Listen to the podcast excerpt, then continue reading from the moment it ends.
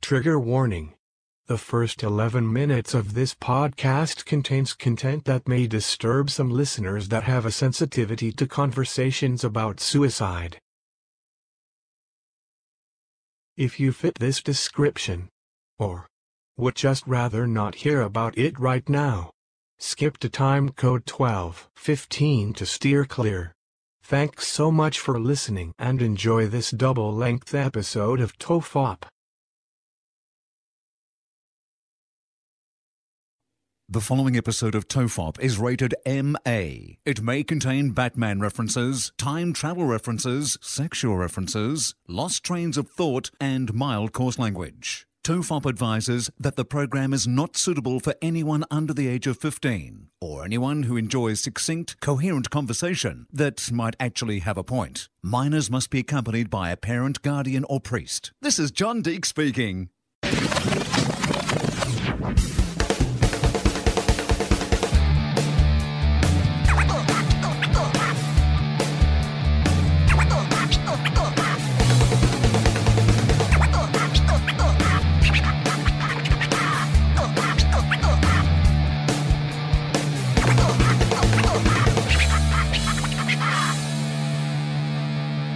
Everyone relax. This is Topop. I'm Charlie Clausen. I'm Um, Will Anderson. Hello. Hi. That was a nice little little start because I want to start with a bit of sad news. Um, I, I want to pay tribute to uh, Chris Cornell, uh, Oh, man, and yeah. obviously, uh, f- look, we, it's hard to talk about this without talking about suicide. Uh, so uh, for anyone who's like. I thought we might as well just talk about it up the top. Therefore, if you're the sort of person who's like does not want to think about that topic, or you're a sort of person who's going through hard times, please, you know, ring lifeline, talk to somebody, you know, do that sort of stuff. Um, and you can tune back in in the podcast in five minutes. That- Five that minutes? co- Okay. Yeah, I reckon. well, you know, you'll probably look, you know, around then. Yeah. Um, were you a big uh, Chris Cornell fan? What was your? Uh, Well, Soundgarden, obviously. Like I that Chris Cornell to me, I was thinking about I've been listening to Soundgarden all this morning. yeah, me too. and I was like, "Oh my god!" You know when? I mean, you always, um, you always romanticize your teens, but listening to Soundgarden this morning, I was like, "Fuck this!" Like this feels like home. Like this is so comfortable. And hi- his voice to me summed up that era of rock and roll that I grew up in. You're like, it's one of those things where when you listen to his voice and how amazingly talented musician he clearly was, but like his voice in particular, like because when Yeah. you think of those grunge era bands, you're not necessarily. Although you know, th- you, you could argue that Kurt Cobain has a good singing voice, and you could certainly argue that Eddie Vedder has a good singing Yeah. voice, but It wasn't that classic rock voice that you know Freddie Mercury can you know hit high notes. Well, and that, Freddie Mercury is a roar good and- example, right? Yeah. I, well, Because I he's- always thought he was the grunge version of Freddie Mercury. Just that voice is incredible. And like one of the best screams, like Spoon Man, the sustained scream in Spoon Man is incredible. Oh yeah, I mean, like you know, it just in Black Hole Sun, you know, where like in the, uh, when it comes home, when he starts doing that Yeah. screaming. It's, I was listening to that this morning as I was driving around and just going. I mean, I was lucky enough. I tweeted twice yesterday, like one to just say "oh no," and Mm. the second one was, uh, well, the first one said "oh no." I, I was lucky enough to meet him, and he was like, he seemed like a really cool guy and whatever. And then the other one, I s- like, I told an anecdote which I'm going to tell on this podcast, but. Mm. This morning, because it's the internet, I had one person kind of go, "Oh, making it all about you, aren't you?" And I was like, "Really? No, oh, no." the Grief Police? yeah." I was like, Oh, you're "No." not allowed to mourn someone you weren't best friends with. Well, didn't you know that? Right, but also the other thing about it was both of those things that I shared were about him, not about me. Yeah. Like I, the only reason I shared the anecdote wasn't to go like, "Hey, I also was in Chris Cornell's life. yeah, well, yeah, exactly." Like I mean, I have worked for radio stations where we interview people. Yeah. The revelation that at some stage I interviewed somebody isn't me really adding anything to my CV that people might not be aware of if they think about it for a second, right? Yeah. And I wanted to tell this story because it was just the coolest story. So I only got to, I saw him, I was very lucky to see him in Soundgarden. I saw him in Audio Slave. I saw him solo uh, on one of my computers here at the house. There are, I would say, a thousand photos of, with him without his shirt on. like, if you just came and found my computer, because that night, it's fair to say, Amy was like, as soon as he took his shirt off, Amy, like, just pushed that Click. button where it's like a thousand photos Burst. at once. Yeah. And if you found my computer, if I died and they were going through my stuff, uh, you would find enough shirtless Chris Cornell photos to think that I had a serious Chris Cornell issue. um, he was an amazing, amazing singer, but um, yeah, I only got to meet him that once, and um, uh, it was a, he was uh, doing interviews for Audio Slave. So the guys, you know, some of the guys from Rage Against the Machine, and he was like singing out the front. And uh, we went to a hotel. They're doing like a series of those interviews where you know they're in the same hotel room and they A just junket. yeah, they're doing a junket, right?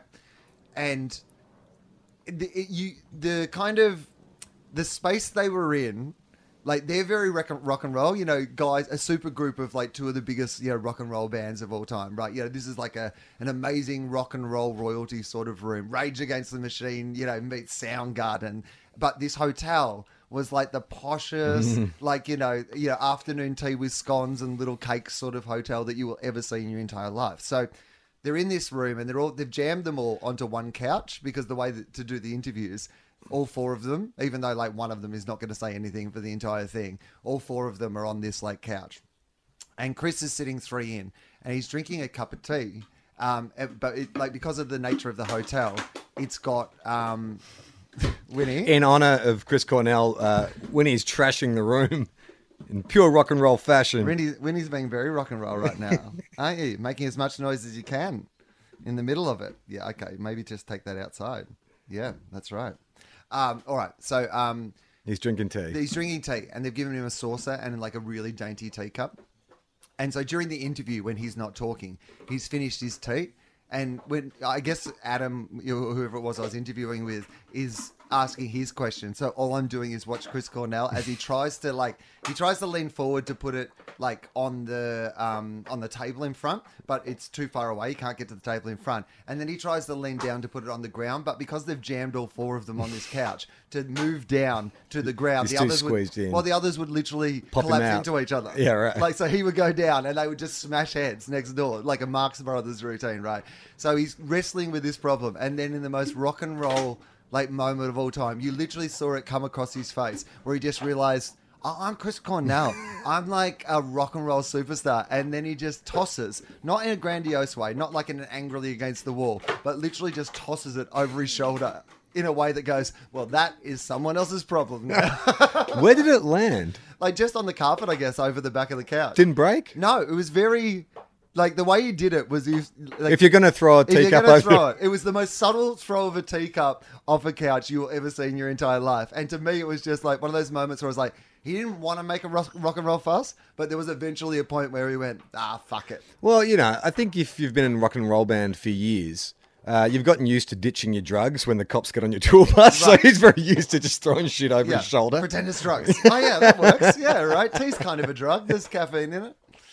Um, yeah, so it was very sad to hear the news, and um, uh, yeah, it is one of those great things. Though, I mean, if you can look to an upside of these sort of things, is that idea that um, for fans, not for family and friends and those people who are mourning like someone they actually knew, but for fans, it's an opportunity to reconnect with their music and their work. And like today, you know, just going through reading articles and, you know, things that people have posted, I've found heaps of, you know, there's a beautiful version of him singing an acoustic version of Nothing Compares to You. Yeah, yeah. Which is like, again, if you want to talk about how good It's funny. We've had this same kind of morning because I was Rolling Stone listed like the uh, like eight uh, cover song acoustic covers he'd done. So I watched him do "I Will Always Love You."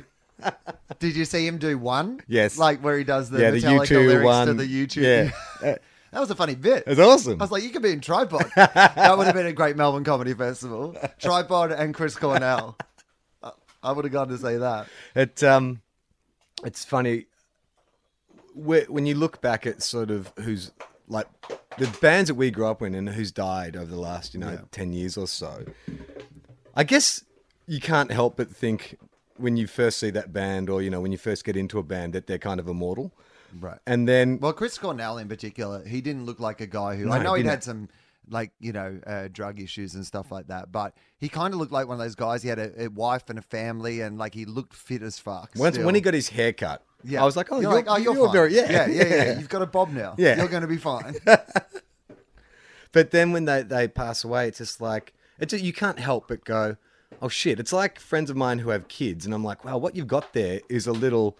Uh, a a little timer of your own mortality. As that kid gets older, you're getting. uh, As that kid gets older, you're getting closer to death. Right. And as all these kind of touchstones, these cultural icons of our youth, pass away, it's like, oh my god, Th- the feeling of irrelevance is creeping up on me like every single day. When I was in Target and you could buy like a Kurt Cobain singlet. Like, you know, there's a stencil of Kurt Cobain on the singlet in Target for like 15 bucks. I was like, wow, my generation is officially, we are irrelevant. Like, there is something going on. There's a music scene and there's art getting made and there's a cultural movement that I know nothing about. And I'm going to be that guy. I'm going to be that uncle complaining about the noise or whatever because. Oh, real bands was when I was a teenager. Like real bands was in the '90s. That was real music. I, I'm going to murder this, but I saw like a, a quite a nice joke go around. It, you know, and it wasn't particularly about you know the death of Chris Cornell, but it was a good example of how you can talk about the moment without you know specifically kind of targeting the person or whatever. And um, and it was along that theme. And I'm going to murder it, but this was the gist of it, which was um, uh, for anyone who doesn't under uh, for any millennials who don't understand, you know, the death of Chris Cornell, just then imagine it's whatever shitty DJ you like. now. and I was like, yeah, I you've really summed up a lot of my thoughts there, mate. I'm not sure I have a philosophy, but if I was going to get something tattooed on me in like uh, Japanese letters, it might be that. Don't you feel like that? But that attack that people have on millennials, especially from our Gen X generation, like, I don't know if Gen X attack the millennials as much as the oh, not boomers. well, the do. boomers, yeah, but It's they, very much the boomers. They and the- attack everyone. And the older Gen X. I reckon Gen X are pretty cool with the boomers. I reckon a lot of Gen X wishes they could still hang out with the. Oh, sorry, hang out with the millennials. oh I feel yeah, like, no, you know, like- definitely, yeah. I wish the millennials would Yeah. invite me to their, to see their cool bands. but- yeah, but, we're, I- we're like, oh, you know, we're still man children. Yeah, we can still come to your things. we don't have kids. We don't. Look at our lives. We still think we're you. We do invite a, us to stuff. We do a fake radio show. explain how it works. Yeah, we're on social media. We get it, guys. Snapchat and stuff, right? But I often hear people my age like bitching and moaning about millennials and the entitled generation and blah blah blah, as if that wasn't said about Oh, us. every generation. every generation, Every generation. and it's it's weird. It's, please, please never let me be one of those people who I had a whole defending millennials bit in my stand up show this year. And it was along that line of just me thinking, I don't ever want to be that person who looks at young people and thinks, because you know what? They're, over the generations, I think every generation is about seven IQ points smarter. They're the people who are going to solve this next thing. They're going to be the next incarnation of us for good or for ill. So we might as well help them so it's for good. yeah. That's our legacy. You Yeah. know, whatever they are. Have you ever tried to, like, when you were a, a teenager, whatever? Did you ever try? I feel and- like we've moved on to. So we actually made ten minutes. So sorry to anyone I said Mm. five minutes, but um, uh, I think we've officially we can. Well, move- we'll get we'll get Mike out of time code it Yeah. so people know. Yeah. Um, but did you have a, a time when you were a teenager where you tried to get your parents into your music or play them any of your music, or was there any attempt to sort of bridge that generation I gap? got to be honest with you. My, my dad never listens to music. Right. Like he is not a music listener. My mum had a, one of the weirdest, widest varieties of taste of music of all time. She loved everything from John Williamson to the ABBA soundtrack to Queen to Yeah, right. Like yeah, there was a real yeah. Meatloaf spat out of hell was in her. Nana Muscuri. It was like Yeah. it was kind of one of those things where you know if you saw it in a movie now and they wanted to establish someone as like a hot pixie girl alternative yeah, right. They would Five hundred days of summer. yeah, they would almost have yeah 500 days of christine the christine anderson story or 500 set on the farm It's a mix between Castaway and Five Hundred Days of Summer. but i think that was because dad didn't listen to music so she never Yeah. really she, she'd find a few things and she'd get into it but she'd never really Well, that was like my mum and dad. Like I don't really recall. Legend has it in my family that my dad, his one popular music purchase, um, was The Village People, and that my sister and my brother walked in with to dad putting The Village People on and having a bit of groove around the living room, and then they explained to him that they're gay, and then my dad was snapping that record in half and throwing it in the bin. lovely message to the four kids in your family who end up being gay right Oh, it all worked out. in the Yeah. end. could have had his own little village people But then mum had more diverse taste. She like was definitely into she liked really old music, like classical music Uh-huh. and stuff.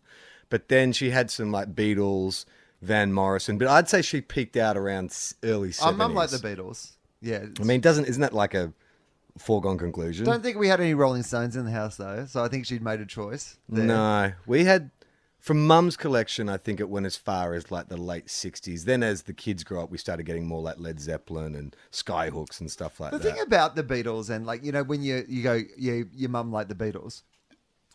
The thing I love about that though is like the Beatles, like yes, obviously early on they had some pretty simple pop songs, but eventually they became one of the most you know, musically innovative and interesting bands of all time. And Yeah. their influence has been writ large in the history of pop music. You know, Yeah. there is probably no more important a band Well, on ever that, than on that, the Beatles, that right? Rolling Stone article, there's Chris Cornell doing a cover of A Day in the Life, and I listened to that this morning, and I was like, oh my god, like this could have been recorded now. Like, if radio had put out fucking half of the stuff that the Beatles put out in the last half of their career now, you'd be like, oh, yeah, right. that makes sense. Yeah, Yeah, that makes sense. Concept album. Yeah. yeah. Yeah, no, it's like a brilliant, brilliant band. So that meant that our parents had that access to this world where they were still, even if they weren't interested in music, experiencing really interesting music. Yeah.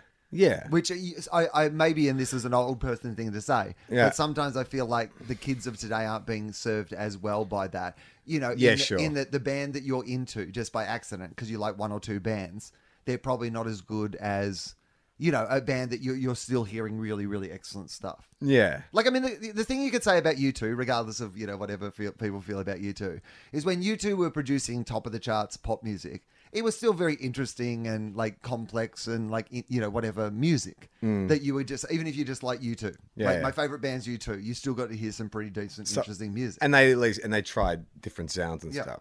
But well, I think with mum, like I remember distinctly when I was like eighteen, playing her a selection of my music to see what she thought of it. And like mum, I think the most modern album mum had was like, uh, God, who is that Australian band? Is it Weddings, Parties, Anything? yeah. I, I think mum. liked weddings parties. Anyway. Um, Yeah, it's like you and my mum had that in common. Yeah, there you go. See, I always, I always liked you, mate. Could have taken her to a widow's gig, one of those Christmas gigs they used to do. They were really legendary. Oh, really? Yeah, yeah. They would sell out months in advance. Yeah, right. Yeah, I loved. Uh, I remember. Well, till- she liked things. She liked stuff with a folky edge. She really loved Van Morrison. Um, so I played her some Guns N' Roses, um, Pearl Jam, Nirvana, Metallica, and then I went into um, LL Cool J, Beastie Boys, and then finished off with some techno. Not that I was into techno, but I just wanted to see. Where would you go with techno? Like, are you talking Ah. like crossover techno, like the Prodigy or Fat Boy Slim or something? Uh, or actual, no, I like, think it was techno. Techno. It was like proper. Ha- it was proper house music. My House brother music. had brought back Be pretty amazing if your mum just discovered she was into fucking hardcore house. Well, the way that I remember her ranking it was she the e- the heavy the heavy metal she liked best because Metallica, even though it's heavy, it's very musical. You know, Yeah, like that's it true. could be orchestral, like it sounds closer to classical. Then next came sort of grunge, like Nirvana and Metallica, because she liked the lyrics. Wasn't a big fan of hip hop. Beastie Boys too shouty, which you know. Yeah, I mean, I mean that's they're fair pretty enough. shouty. Like you've got if you you know if you don't I like mean, people shouting at yeah, you. I, I I would say that like even the BC Boys themselves would have sat around and go, "Hey, look, we're not like we're not for people that don't like shouting." Yeah, she liked L- LL Cool J. Yeah, well, he's not very shouty, No, and it's also very relaxed, Well, we- 'cause and you know what? Also, What? according to the technical contract, ladies love Cool James. Yeah, that's So, true.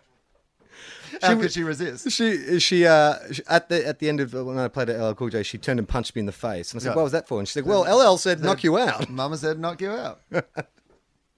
Uh, and then the techno, which was just a collection of house music, I can't remember. It was like one of those you know grab bag CDs, and she didn't like that at all. She she thought it sounded like a dentist drill. You should have said to her mum, what you got to go do is go to your medicine cabinet, take all your pills, mix them with a wine, then get back to me about how you like it.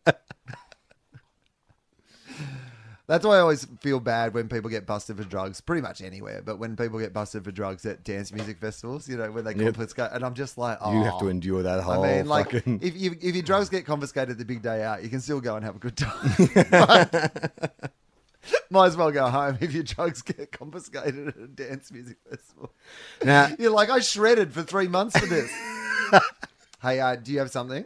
Is that what you were about to say? Oh no, I was just Oh. going to say it's uh, um, it's a banner day uh, for Tofop because Oh, uh, why? Well, yesterday you told me you loved me. Oh, yeah, yeah, yeah. Okay, go with this if you like. That's fine. I'm happy for that. I will not. Oh, I was I, I was really pleased. I got a text message from Will saying I love you, and uh, sorry the fuckers are ruining your day. I was like, oh, that's nice. Um, my day's not that bad. So I said, um, thanks, man. I love you too. Well, also the other thing was that I because we were going to record this yesterday, and then uh, some fuckers had started ruining someone else's day, and I had stepped in to uh, undo the alleviate- fuckery? Yeah, undo some of the fuckery.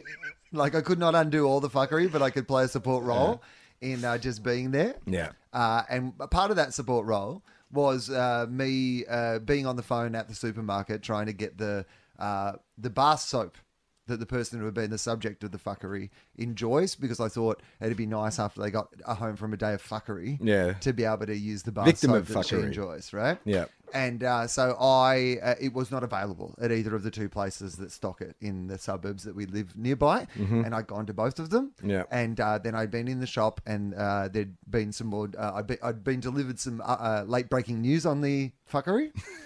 And uh, breaking news. I had also at that uh, around that same time uh, sent you a message saying, "Hey, can we do this tomorrow?" Right? Yeah.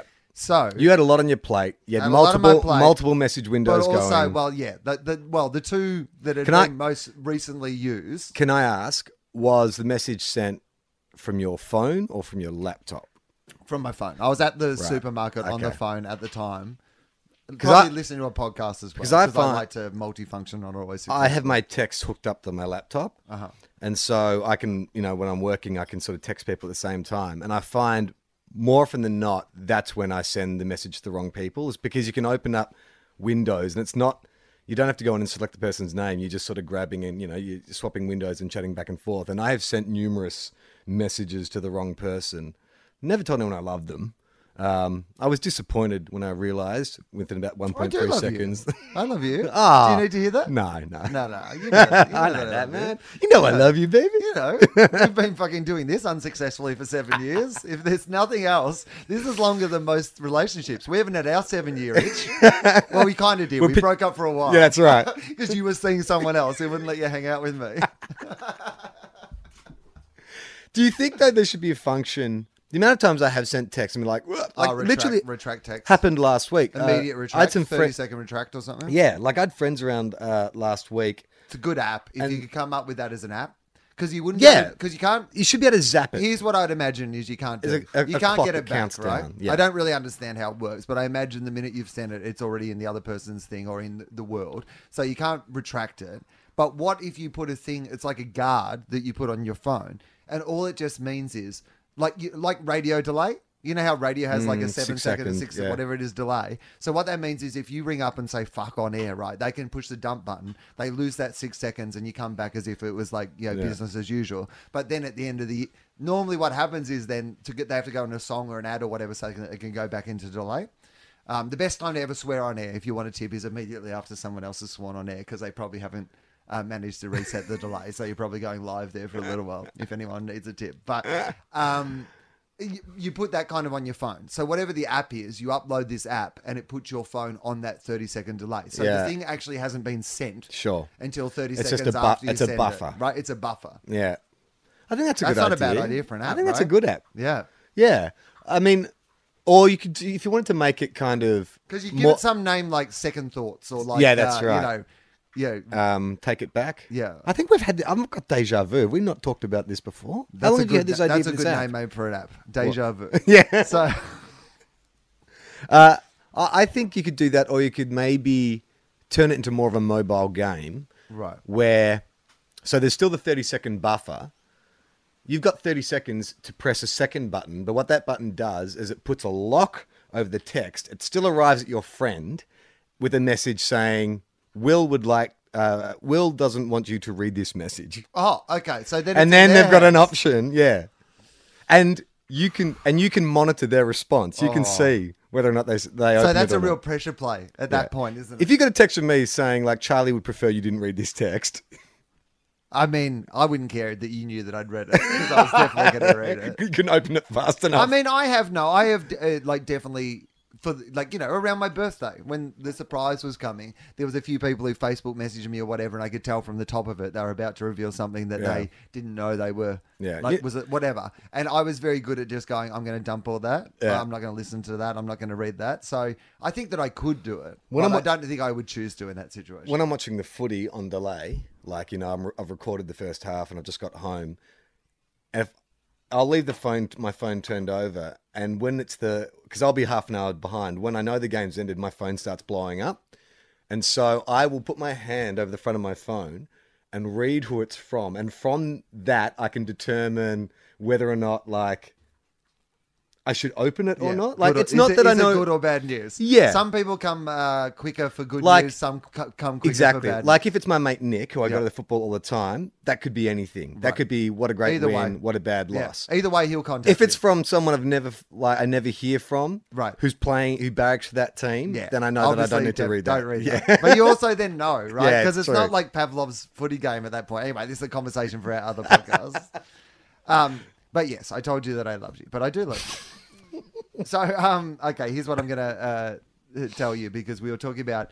Um, it's been a big week. Uh, there's been a bunch of funerals, and uh, I guess in one of those days where, um, you know, sometimes that you the way you deal with grief is to I don't know, like talk around it in a kind of comic or comical way. Yes. So my friend uh, Ben Long, uh, the Stink, as people might know him from. Uh, oh, not the Ford Pocket Triple from J. uh, St Kilda. No, not uh, him. Michael Long's nephew. But um, he, he sent me this message. We were talking about, uh, you know, obviously the tragic news, and then because he's a huge music fan, we used to go to a whole bunch of, um, you know, music uh, festivals and stuff together, and that's definitely his, you know, world of music. And then he says this to me: "I had a funny thought about your future funeral before. Great. Not not saying you'll die anytime soon, but I think it would be a fun idea for it. Ha ha ha ha ha. So I say, well, it could happen any time from now. Good to be prepared. I'm happy for you to be in charge. No one else has put up their hand, right? So, so then he says, you need to pre-record the voiceover for when it starts, same as your shows. You knew him, you loved him, you couldn't resuscitate him. Brilliant. Fuck it, it was him. Okay, so right now, because I said to him I would record that so that he could actually use it. So instead of me doing it separately, I'm just going to do it here on the Okay. podcast. All right. You knew him. You loved him. You couldn't resuscitate him. Fuck it, I was him. There you go. All right, so that's good. You've got that uh, for my funeral. God, just deathly silence in the church. And then he said it would really set the tone. So I said, uh, that's good. I'll record it this afternoon, saving it under funeral in my computer so you can find it. But now it's on the podcast. Isn't it? That's, it's, it's here, so you have it. Uh, then he says, I was thinking of a confetti cannon off the coffin as Back in Black plays after. I'm like, yeah, I that's like cool. that. I like that. That was as your well. entrance music for a while, wasn't it? Yeah, it's Yeah. still my int- it's my entrance music, and it will be forever as I do stand up Yeah. comedy. Uh, because uh, a, a great hero of mine called Dave Grant, who was a great um, uh, legend of Australian comedy, but also someone who was so kind to me on the way up. Uh, when he died, just as a kind of tribute, so I could always remember him. He used to walk on stage to Back in Black, and I Right. started Oh, that's doing it, and nice. now that's why I do it all the time. Uh, so I say, get Fosdyke to do a banner for me, right? That'd Brilliant. be cool, right? So if we could get Foz For the pallbearers to run through with the coffin? well, no. it's funny though that you say that. I'm Okay, thinking well- more of a backdrop. Yeah, okay, sure. I reckon. For, oh, Look. Hey, settle down. hey. All right.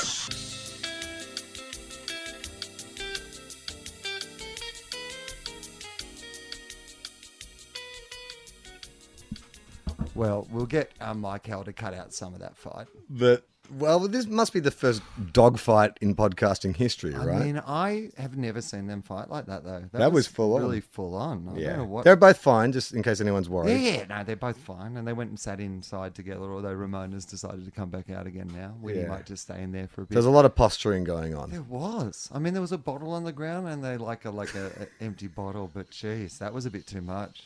That was. I was like, what happened, girls?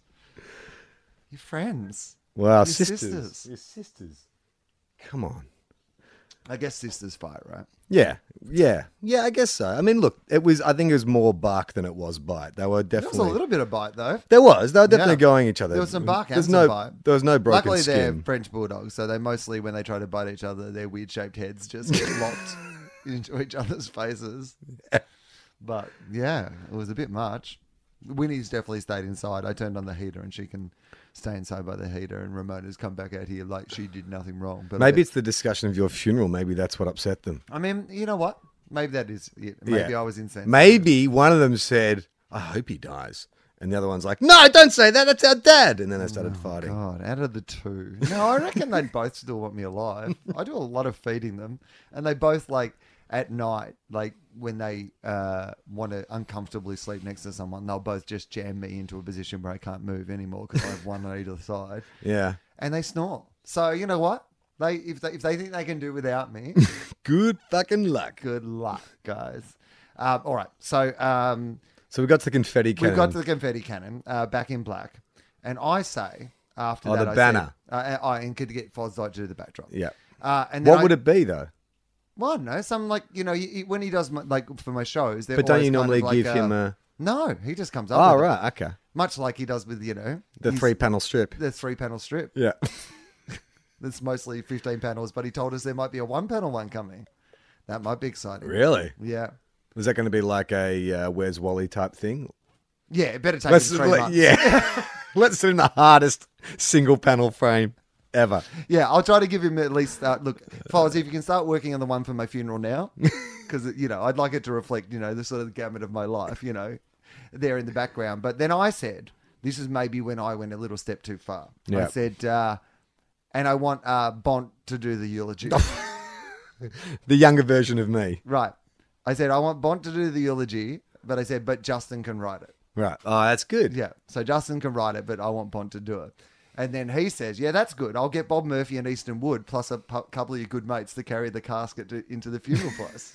I was like, "This is starting. I'm hoping I will die." Hey, hang now." on, is it, who's died? Will Anderson or Ted Whitten? And then he says, "Through a banner with some brilliant wit on it." All right. So there you go. You got Danny Danny, McGinley's McGinley getting a gig. involved. Maybe you'd get Josh Earl as well, you know, to help him. Uh, dim the lights, pre-recorded intro from you, confetti cannon into back in black, Bont to read Justin's eulogy, the funeral plans itself. Brilliant. So there you go. Awesome. My wishes are on the public record. You know, my mum actually planned her funeral as well. She did it in two parts. She did a, a rough draft, which is literally like with a pen, she had drawn what the cover would look like, you know, the heading. Then inside, she wrote down the breakdown of what would be said and not what would be said, but who would speak and what passages she'd like read. And then she did a second draft, which was like where she kind of refined her ideas.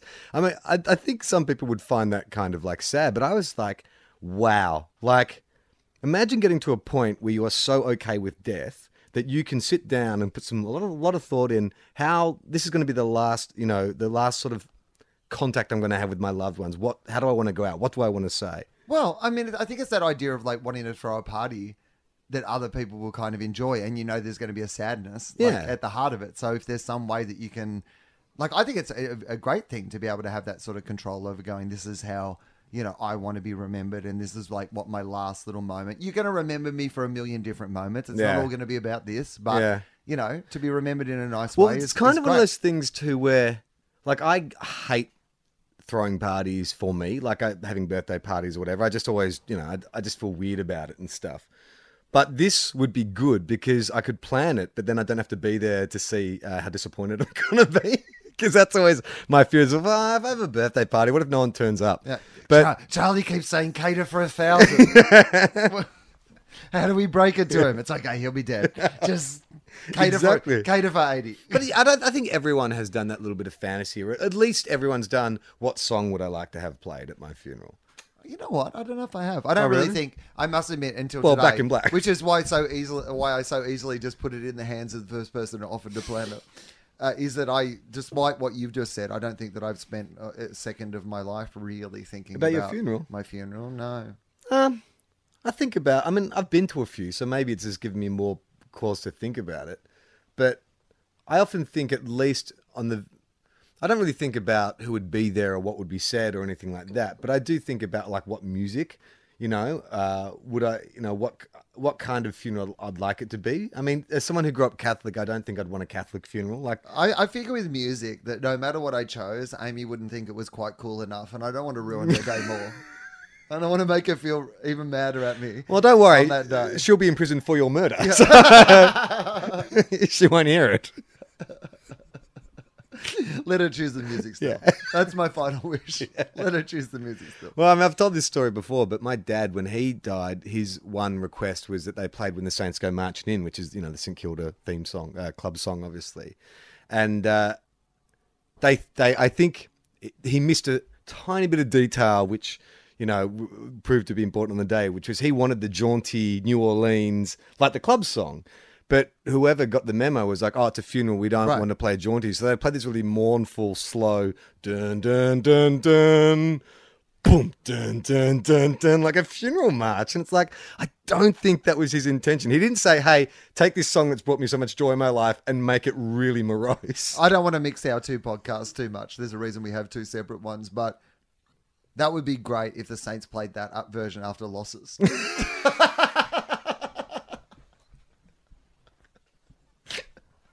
they play the winner's song, And they just have to then the trudge. Saints have to trudge off the ground to this funereal version of their song. Well, I guess, you know, that was probably in the days before you could really pull up any song on Spotify. So, Ha- uh, would you like speakers at your funeral?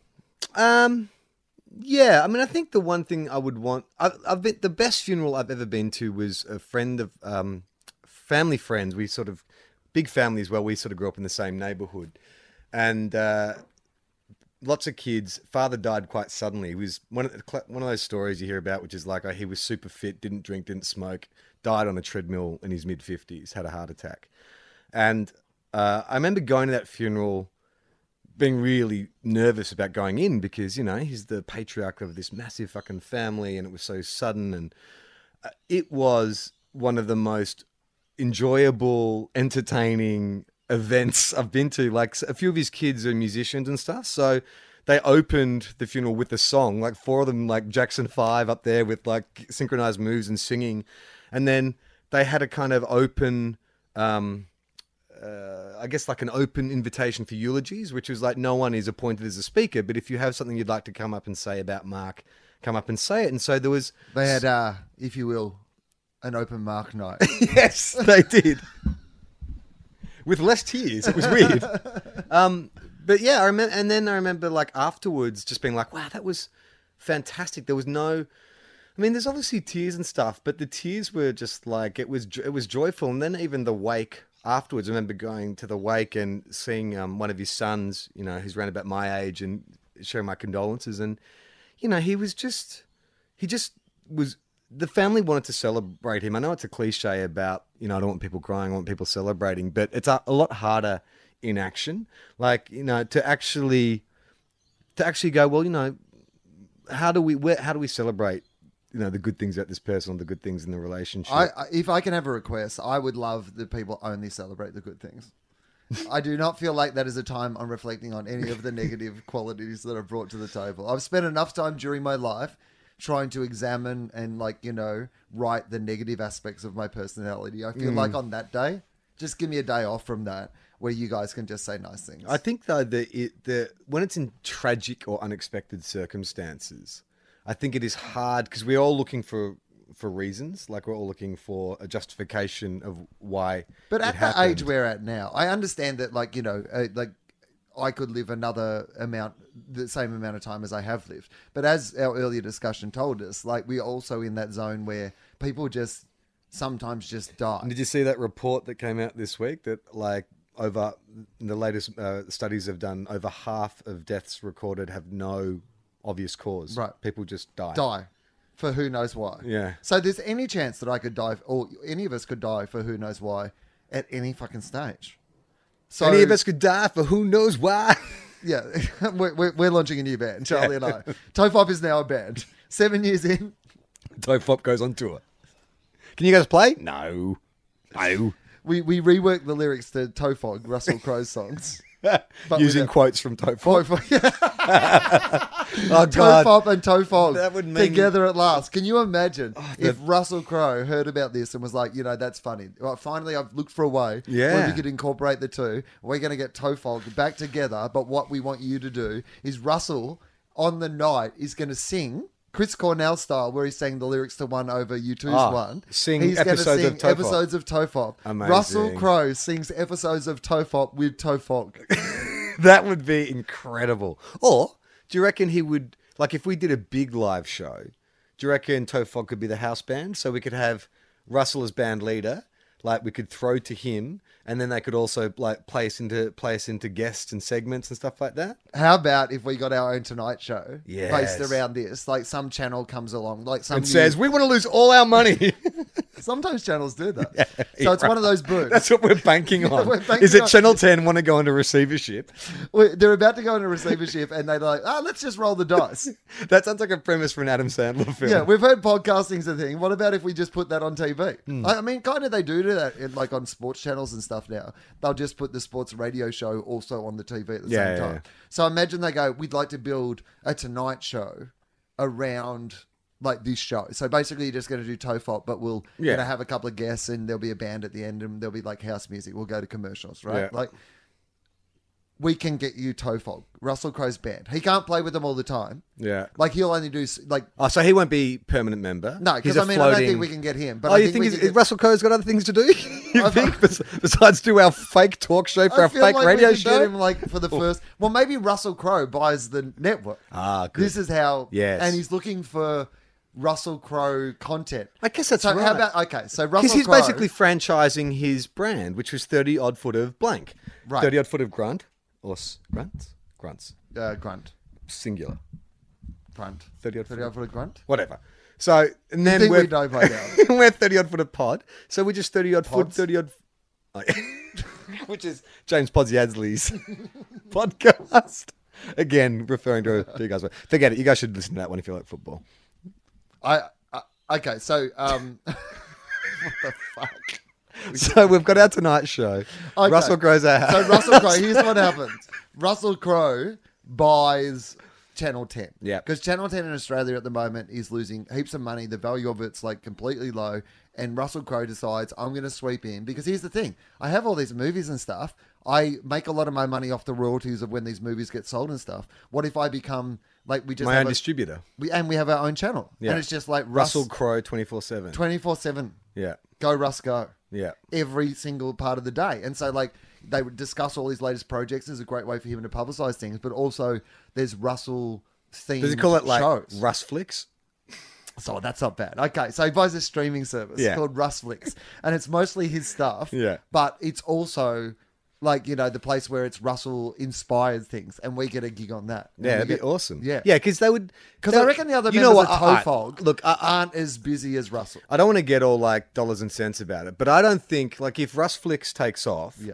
they're not going to be putting uh, like a live talk show on Russ Flicks. But you go to the Russ Flicks website, there would be digital content. Ah, yeah. I think we would be the talk show on the website, kind of like Nerdist do with with with their stuff, I- like a seven minute talk show. As I can always rely on you to do with this podcast, Charlie, you've lowered our expectations. you are Oh, I'm sorry, like you must Okay, be amazing. So you're you're you gonna must be amazing so at you're- a pitch meeting. So you're going to Where say you're like, someone's like, Alright. we'd like to give you fifteen million million dollars for a movie, and you're like, no, you'd like to give me fifteen dollars for a hat. I'm being a realist. So you're holding out for Russell to buy his own streaming service. I'm not holding out for it. I'm just putting it out there that that might be a cool idea. Okay, all right, sure. Forget Because what I these big said. stars, once they get to But the there are point of no. going- ta- what I'm trying to say is, there's It- no. well, you know what, There Jay- are no live talk shows on Mate, streaming services. Jay Z has like title or whatever. So why Jay Z, you know, has title? Yeah, okay. well, that is part of the problem with title, Right. unfortunately. But like what, Spotify or whatever. Okay. So there's one of those music services that is called Title, and it's Jay Z's one, right? Right. So why couldn't like Russell Crowe have his own version of like a you know a, like a streaming network? He could. Yeah, but Jay Z but can, Russell we, Crowe can. We said it would be all Russell stuff. I thought what were uh, No, it's initially all Russell stuff, Okay. and then it's Russell related stuff, and then eventually they'll just have to buy more content. Well, it'll just be maybe it's like Russell related still, so you can show Denzel movies because they did a movie together. sure. So are we compromised? But your starting point is always Russell. You have to go through Russell to get to anything else. Are we compromised in any way by Russell buying the show? Russell gives us full creative control. Okay, all right, and he and he can and he nominates when he appears and and how long. Like if he wants to play a new eleven minute song he's written, he gets to do that. Yeah, right? yeah, yeah, yeah. But he's aware that like we will then make fun of that eleven minute song. Why would we? He's amazing. Hang on, don't start sucking up to him already. This thing is Oh, you even want to get this happening. deal across this li- the deal across the line when you're not even going to like play Russell's ball. yeah, but you know what, mate? Like I don't want to just turn this into an episode of Seinfeld, but we've we've got to act like we're a bit cool, right? Like Yeah, we've got to okay. act like We don't this want it. Can't all be Russell's, thing, Yeah, right? totally. Oh yeah, go and find yourself another Russell Crowe themed podcast that is appropriate for this. See, we're in actually quite a strong negotiating. Yeah, I didn't think of we it. cornered the market. We have cornered the market in Russell Crowe vaguely themed, vaguely themed vaguely themed podcast. podcasts. Name me another one. If that category was on iTunes, we'd be number one every week. Crowing about. Crying About, that is a good podcast, actually. Big shout out, big Yeah. shout out to the guys at Crying About. Yeah, Martin Crowe, who's also I think he's Russell Crowe's It's cousin. about all crows. Yeah, I mean, obviously, yeah, Martin Crow and Russell Crowe are cousins. Are they really? Yeah. Yeah. they are. Right. I knew that. What, what other famous crows are there? Yeah. Um, the one from The Raven?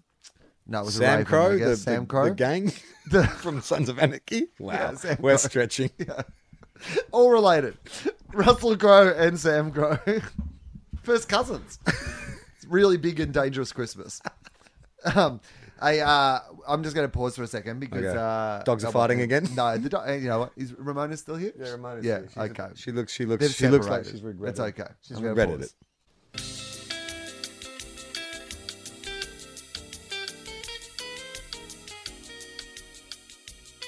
Okay, we're back. We're We've- back. We've had quite a substantial break though. Yeah, it's funny. We've done two podcasts this week. Uh, two guys, one cup. We recorded three days ago, and you had two deliveries arrive mid Mid podcast. podcast. Today you had another appointment arrive mid podcast. I had a valuer coming to value the house. Oh, yeah. And you were being very helpful by hiding anything he shouldn't see, and also then commenting on how uh, valuable my inflatable pool toys might be to add value to the house. I really, the only thing I hid in here was seasons one through ten of Smallville because I'm like that guy will say that and go, this dude's a fucking psychopath. this will take the value of the house down a little. Who has all ten seasons of Smallville? Are there I- ten? I, mean, yeah. Oh. I, I mean, and yes, I do have them all. Um, Do you really? Yeah. Wow. Okay. I Well, was mean, joking, but yeah, I think I watched them all on DVD. I, I reckon that's like pre even like downloading you them kept to the internet. DVDs alive for two years longer than they were going to be. I could open my own DVD shop. I've got some Oh, pretty you good got DVDs heaps. here, and Yeah, I've you got do. heaps, and there's actually heaps. I think in the I other had some of room. your DVDs at my place. Yeah, we should have like a Tofop pop up DVD shop. Oh, that's a great That'd be a idea. good way to fund the, and we could sign them. Oh, you know what but we you should could also do? just buy DVDs. All right, this is what we'll do. Maybe next week or something. You just randomly close your eyes and grab 10 DVDs off the shelf. I'll do the same. We'll an- read what they are on air, and then like people can guess do you think it belongs to Charlie or Will? Oh, okay. So it's a How Will Do You Know Charlie? Yeah, but it's just DVD, about edition. Yeah, yeah.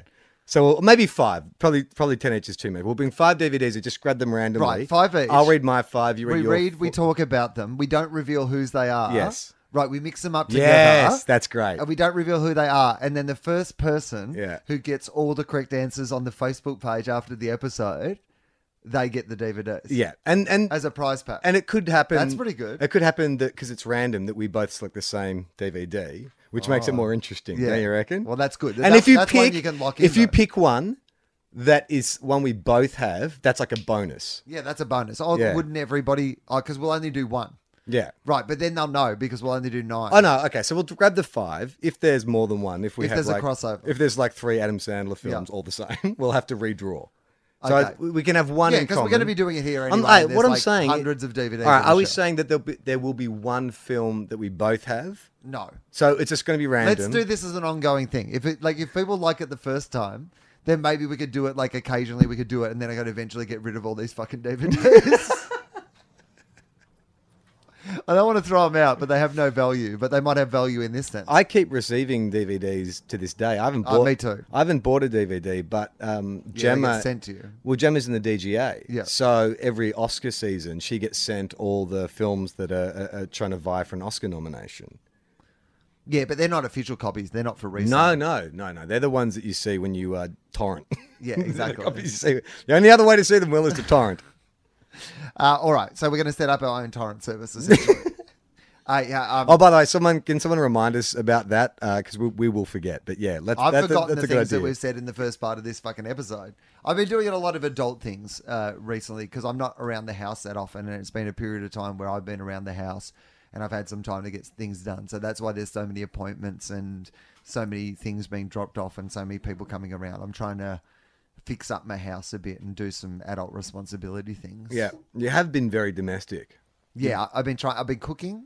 Yes, Quite a lot. Cooking twice. Yeah. I think that's the most I've seen you cook in the entire time of knowing you. I mean, that might be right. I've had Hmm. a in real terms run. of consecutive visits, you've been cooking both times. I You're don't not think talking into the microphone now. You're uh, on the Oh, side shit, of it. I sorry. think you turned it around. that's okay. I've been talking loud, but I Up until then, it was fine, but then you really moved away. I don't think I I've seen you cook, but it's more like a sighting of a shooting Prepare. star.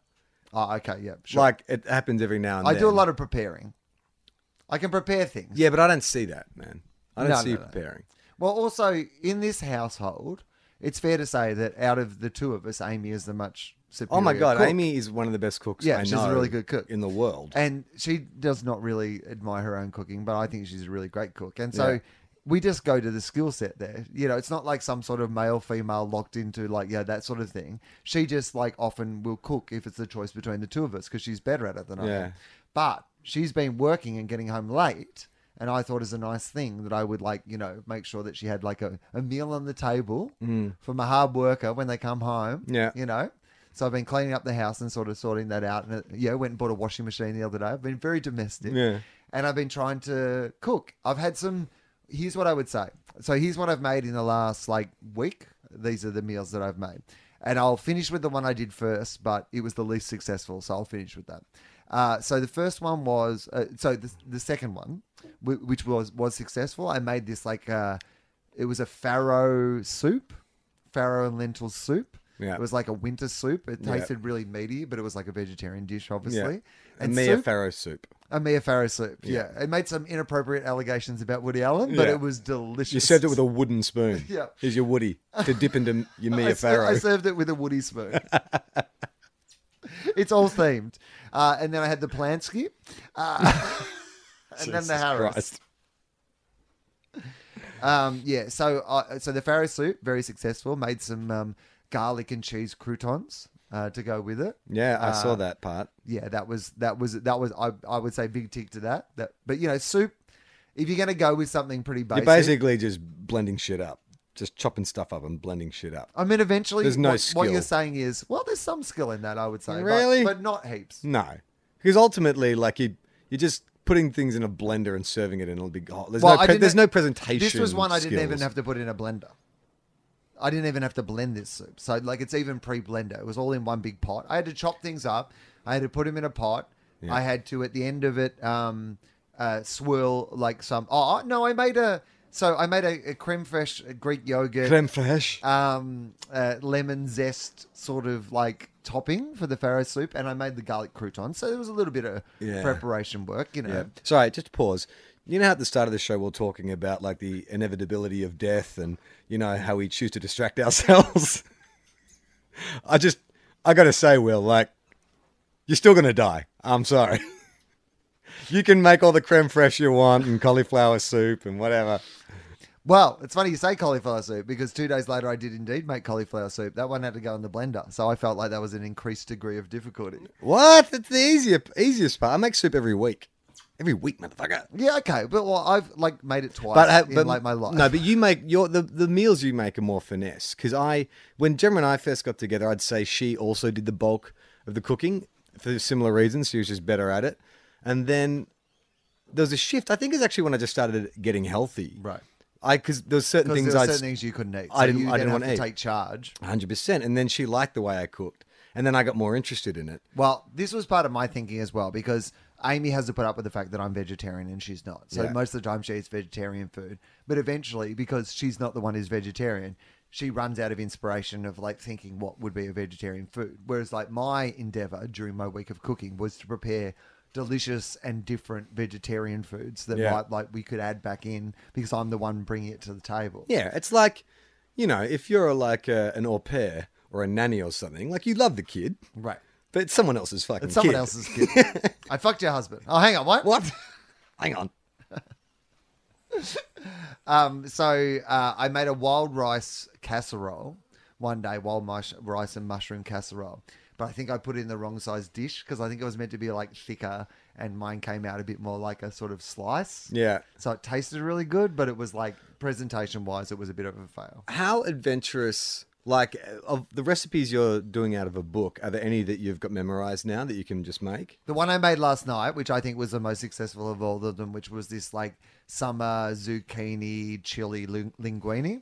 I could make that now without having to yeah go to the book now. and isn't that the best part because that's when you start like that's when you can you've taken the training wheels off and you're pedaling down the street and you're like let's see if i can pull a wheelie here you know you're Well- like oh, a bit of lemon juice in there a bit of salt It's funny you say that because there was some leftover linguine Yes. from last night, and then this morning I was like, oh, you know what? I'm going to make my some some sort of, sort of breakfast pasta thing, and so I got some eggs and I got some mushrooms and I tossed in the linguine, and I was like, I'm a master chef.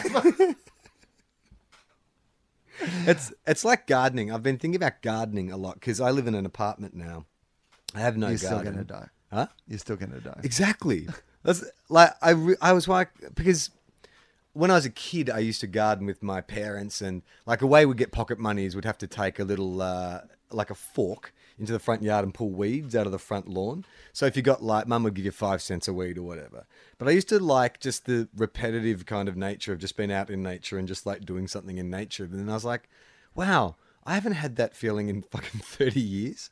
And so I was like, I should like get a little garden. I should see if I can put a garden on the rooftop, just like some herbs and plants and stuff. And then I was like, you're still gonna die.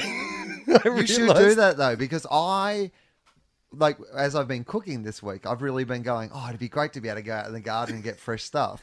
I I can't do that here. The dogs are just going to dig that up. So if you could just do that on your roof, Oh my, I can sell and it to I'll you. come. Yeah, you we start our when you come over greengrocer. for the podcast, you can bring like a box of fresh produce as like a little farm to podcast operation, roof to podcast. We've been looking for a sponsor. Maybe it's Whole Foods. Yeah. Well, no, but Charlie's foods. Your foods, our foods. We'll have recipes at the end. We'll cash in on the MasterChef guys. We're getting older, aren't we? So, well, the other the, uh, the other thing I, I tried to make the most unsuccessful one was, um, I decided I would try to make uh, homemade sushi. oh yeah, I saw the initial stages of that, Yeah. and you said to me as I left, I said, "Oh God, that's impressive," and you're like, "It's uh, quite simple, actually." Yeah. So I spoke too soon because I'd had a trial run the day before, and it had kind of it had seemed to be quite simple, but it turns out it's one of those things that perhaps you can just stumble your way into getting right the first time, and then the second time it turns out that you you've learnt no lessons. um, so firstly, you need a sharp knife. Turns out I didn't have one of those things.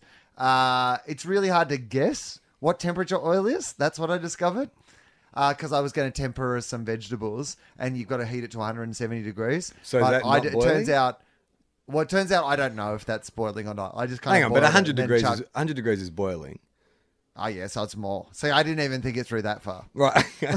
I was just like, I don't really know. You've just got the oil on the floor and you're just like slapping the tempura on it. You're like, what's going? Why is it not cooking? You got to put it uh, on the oven, Will. I Oh, will. You know, you know, you're not meant to get a massage.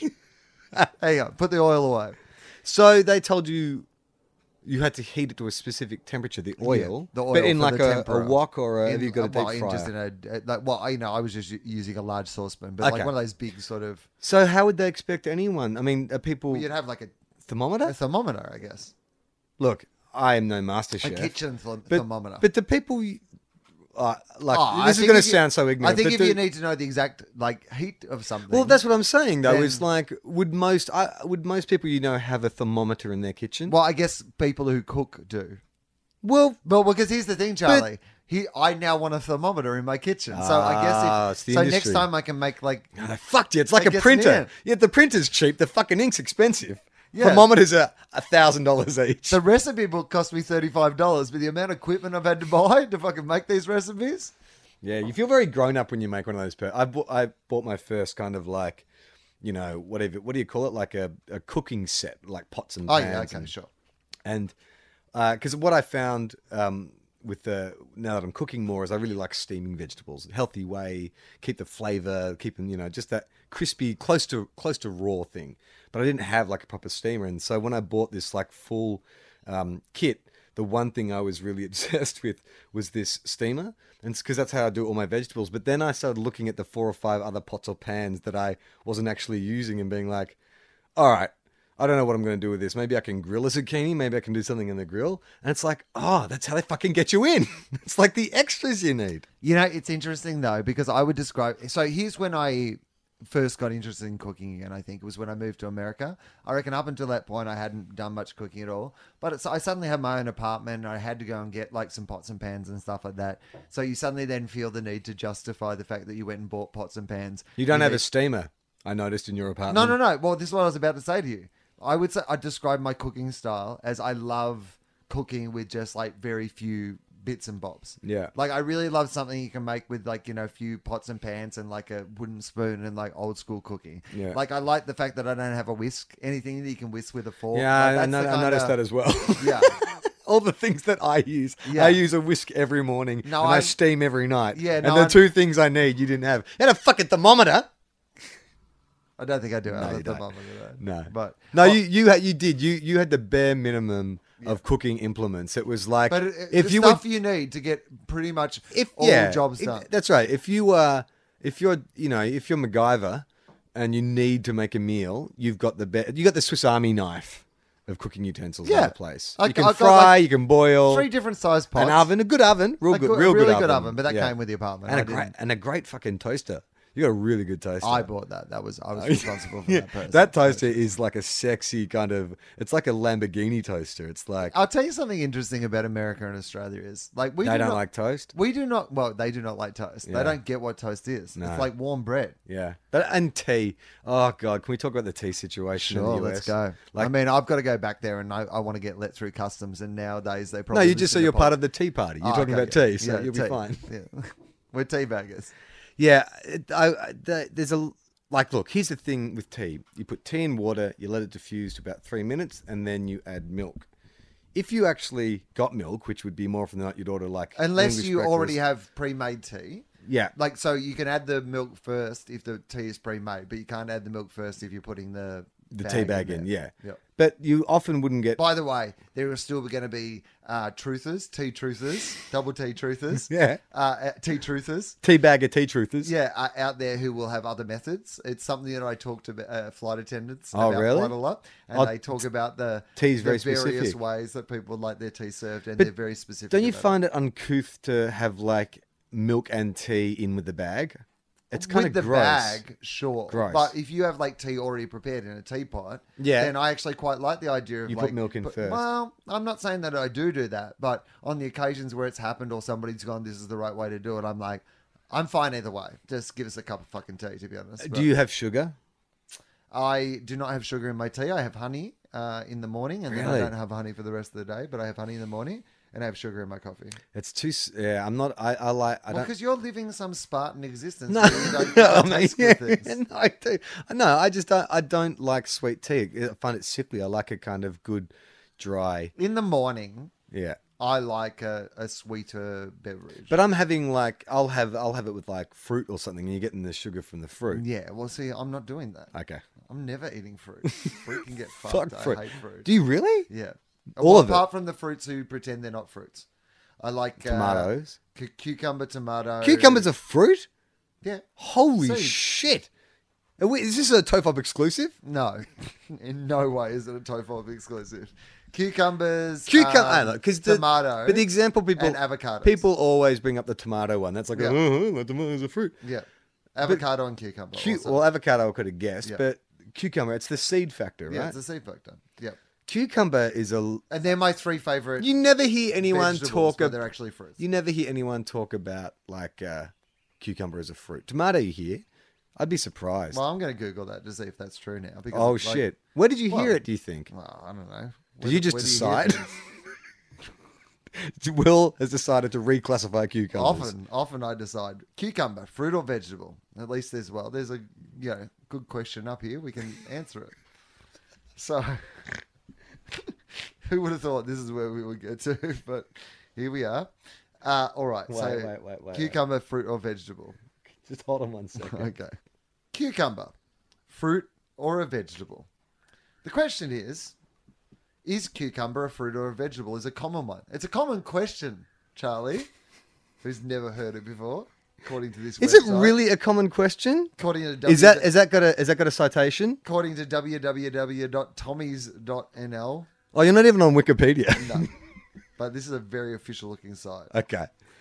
um, uh, at Tommy's, we chiefly look at the answer to this question from a health perspective. Oh, no, hang on. A health No, perspective. No, we don't want to fucking know. oh no no no no. We want to know like strictly No, Uh, I by have- the I've letter got- that's the top by the one, but I'm letter not of the going to that. law. Yeah. All right. Uh, cucumber. Th- Now we've gone to Wikipedia. Okay, great. Cucumber. Uh, Cucumis sativus is a widely cultivated plant in the gourd family. It's a gourd. actually.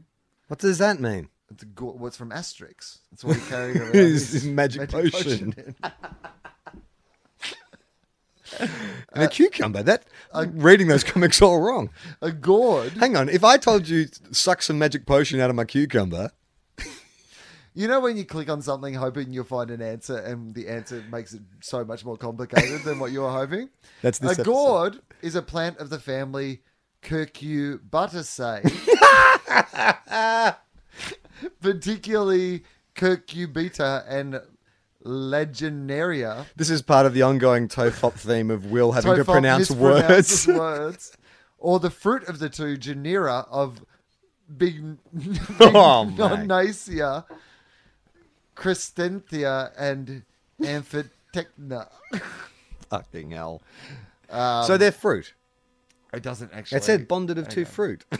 I just gave it the I just gave it the Game of Thrones and then bonded by two fruit. bonded by fruit. the cucumbus maximus. it's a creeping vine, so that doesn't really say either. Well, grapes grow on a vine. Are grapes fruit? Oh yeah, grapes are fruit.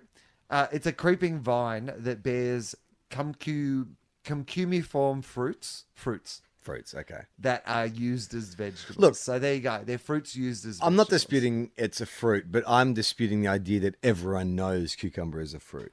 Well, I mean, it turns out it is. Like when you order, I mean, isn't there? Oh, I was going to say, isn't there a cucumber salad? But I guess there's watermelon salad as well. Anything can be a salad. Will don't discriminate. Could you get a carrot salad? If you are, if you Yeah, there is a carrot salad. They do like Is a there Middle really? Eastern carrot and like. all right, let's pick carrot a and sultana. let's pick a thing. vegetable or fruit that you couldn't possibly get a salad from.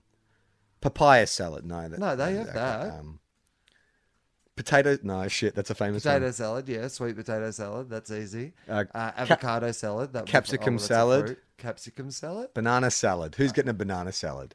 I mean, well, no, that, the banana salad isn't that like well, you put some ice cream and some chocolate. That's a banana split, dude. well. That doesn't count. Oh, or Look, banana salad. Will Will can't understand why he's not losing weight. He keeps saying he's eating banana salad. Here we go. The following are banana bread. That's my. Uh, the following are technically fruits. oh god, is this not Brian Taylor's side? Is it? Because we may get some very different answers. The following are technically fruits avocado, Yep, cucumbers, got it.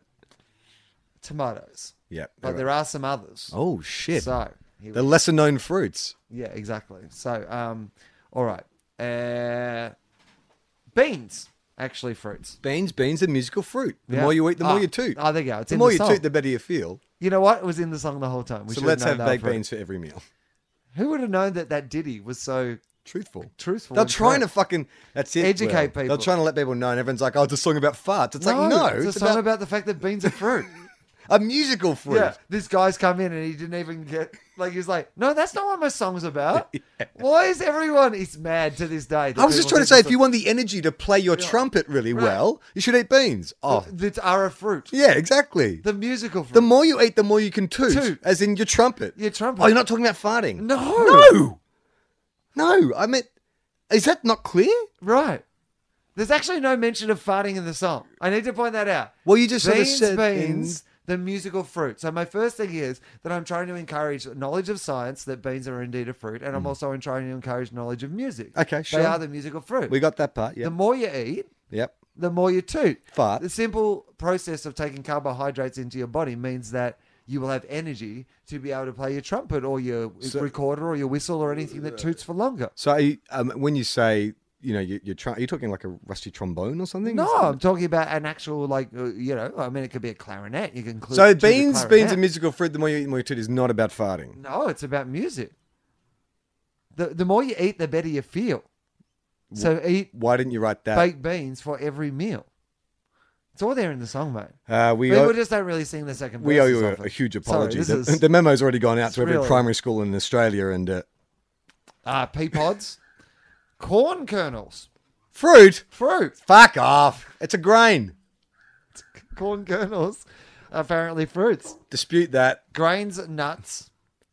Are all fruit?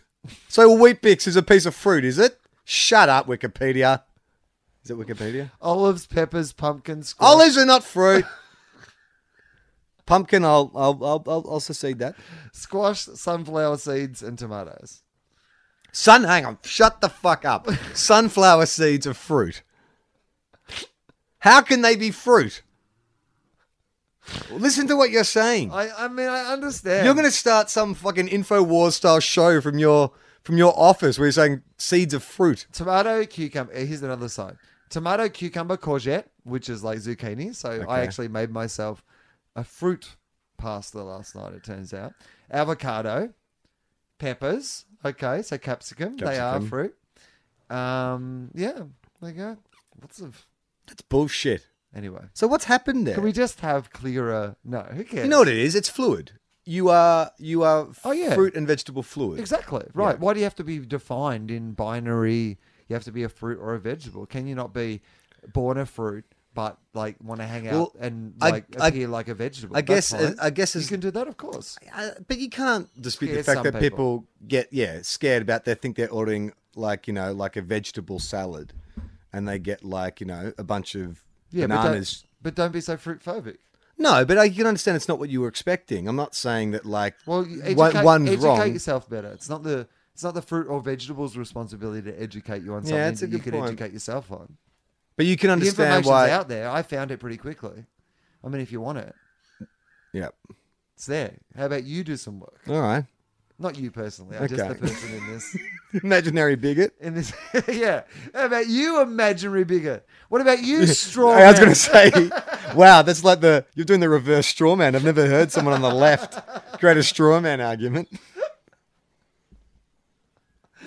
It's because the right have already created the left straw men and brought. Do you them want to to life. explain what the straw man is? Because some people might know Well, it's an argument that you bring up, um, essentially, like as being a problem. as being a problem, and then you come up with a quitty, uh, you know, a very witty, uh, like you know, explanation, you know, or point based on the problem. But the fact is that the problem doesn't exist in the first place.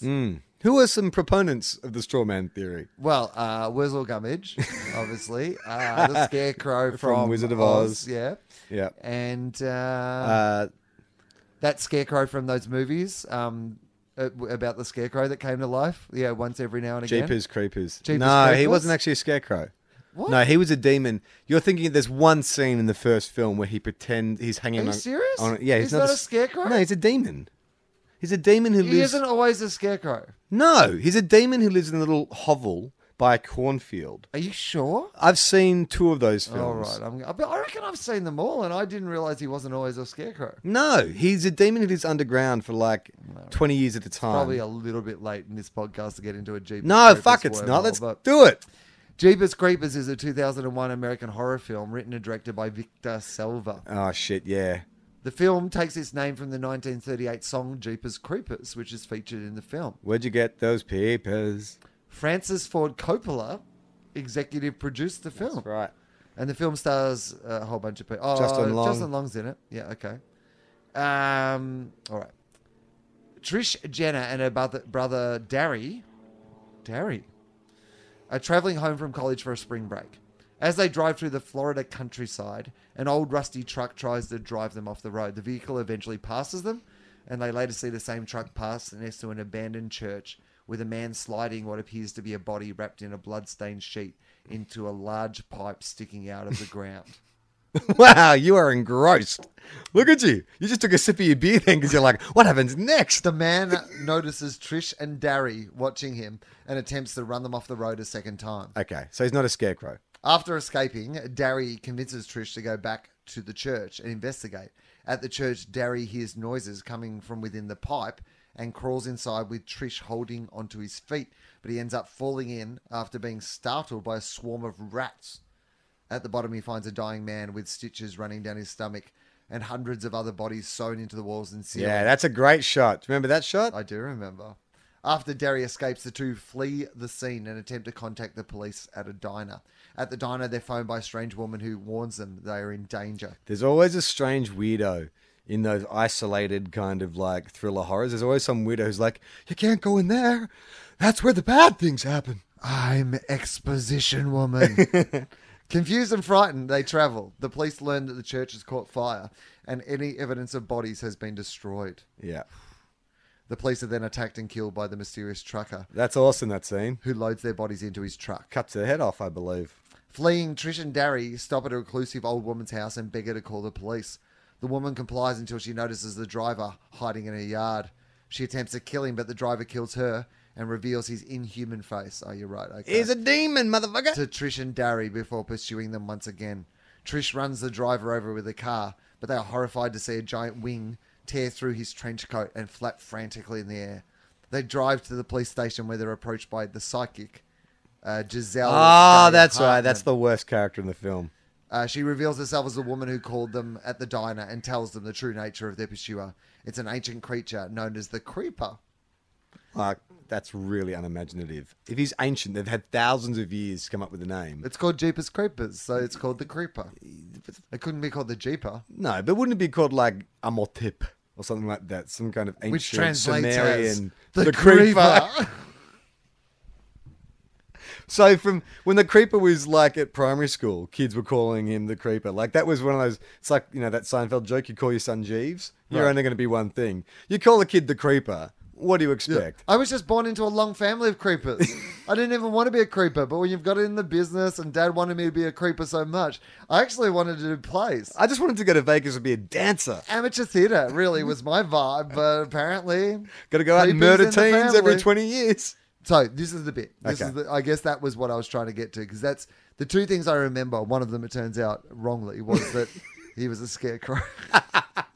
No, but there's a scene. It's a really good scene. Isn't there where they're in a- getting in a chased through- bus or something? and Maybe there's a- you know what? It's actually the second, the second film. one. And The- there's the all these school people on a kids. bus, and they get The school kids. Yeah, their bus I- breaks That's what down. I'm remembering. There's uh, I'm remembering he's hanging Jeepers on a- Creepers too. Yeah, that's right. That's right. All right.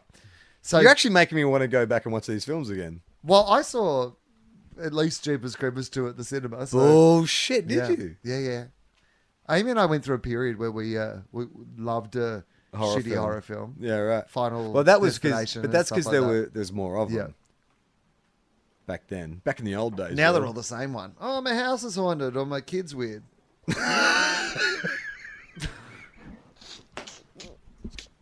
like,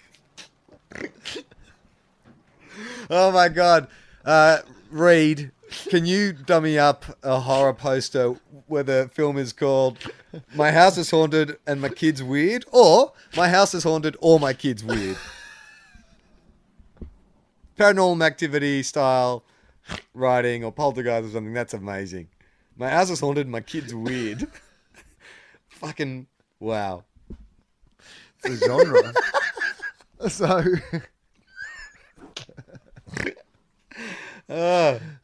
You know what? The Exorcist. That's what makes it the perfect film because it's right. both. Yeah, the house is Like when the haunted priest turns up, he's and like, "What's the kid's problem?" He's weird. like, "Well, my house is haunted. My fucking kid's weird." what are you talking about? It's obvious, mate. The big two. Haunted house, weird kid. Check, check. Get an exorcist. Get the holy water. Get this place sprayed. Mate. fucking Pope, make a sign of the cross. Whatever. Do we really need to have a discussion? My house is haunted. My Yeah. kid's weird. Number one, number two. Like, tick all the criteria. Get your fucking holy water, champ.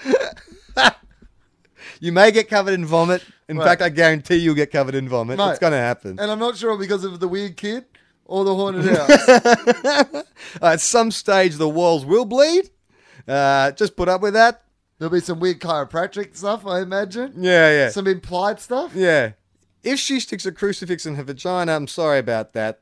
She's a weird kid and the house is haunted. Weird kid in the house is haunted. One or the other, maybe. We're not sure. One could be as a result of the other. It turns out there's no problem. Yeah. it's just a really bad parent. Oh, yeah. Or I'm a terrible parent. so we've got three options. The house is haunted, the kid's weird, or I'm a derelict dad. So it's one of the big three. oh no, I'm a terrible parent. Sorry. That's you know what? That does make more sense than the house being haunted. That, now you whole, mention that it. whole scene takes Yeah. place in a police station. It's just a guy, just a deadbeat dad standing at the counter talking to a cop. That whole conversation. my house is haunted. My kids are weird, or I'm a terrible dad. You explain it to me. I'm not drunk. Is that heroin and needle in my arm? Yes, it's heroin because my house is haunted. Yeah, the ghost did it. I'm a weird kid. My weird kid did it, or a ghost. Uh, sir, are you sure you didn't put that uh, needle in your arm yourself? Are you, are you are you sure you're not high right now? Is your phone ringing? No. No. I'm getting a real buzzing. Oh, really? Maybe it's all the talk about ghosts Maybe, yeah, is maybe it interfering is. with the Oh, podcast. Is this like a this is like an episode of um, Ghost Hunters, one of those paranormal activity shows? I'd love to do one of those shows. They did they did one a few years ago called like it's like celebrity ghost hunt where they got like eight celebrities who were like who was the most famous person?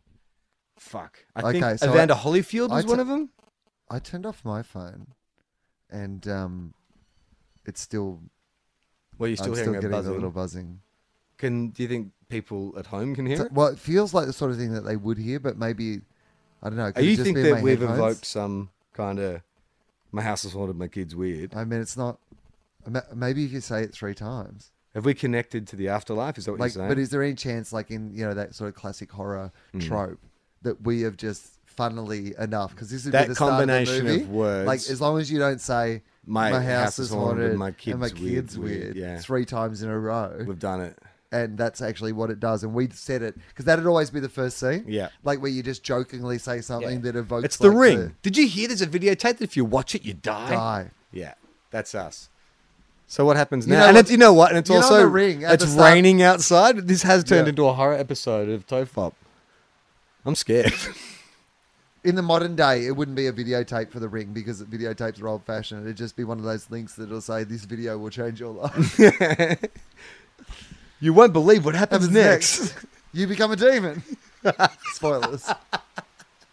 Um, all right, so every 23 years, this was Yeah. the bit I wanted to get to, but we will get to this the sequel as well. Actually, let's just have a quick pause Yeah. uh, to see if this. Um, I might turn it on and off and just see if that Okay. uh, helps the buzz.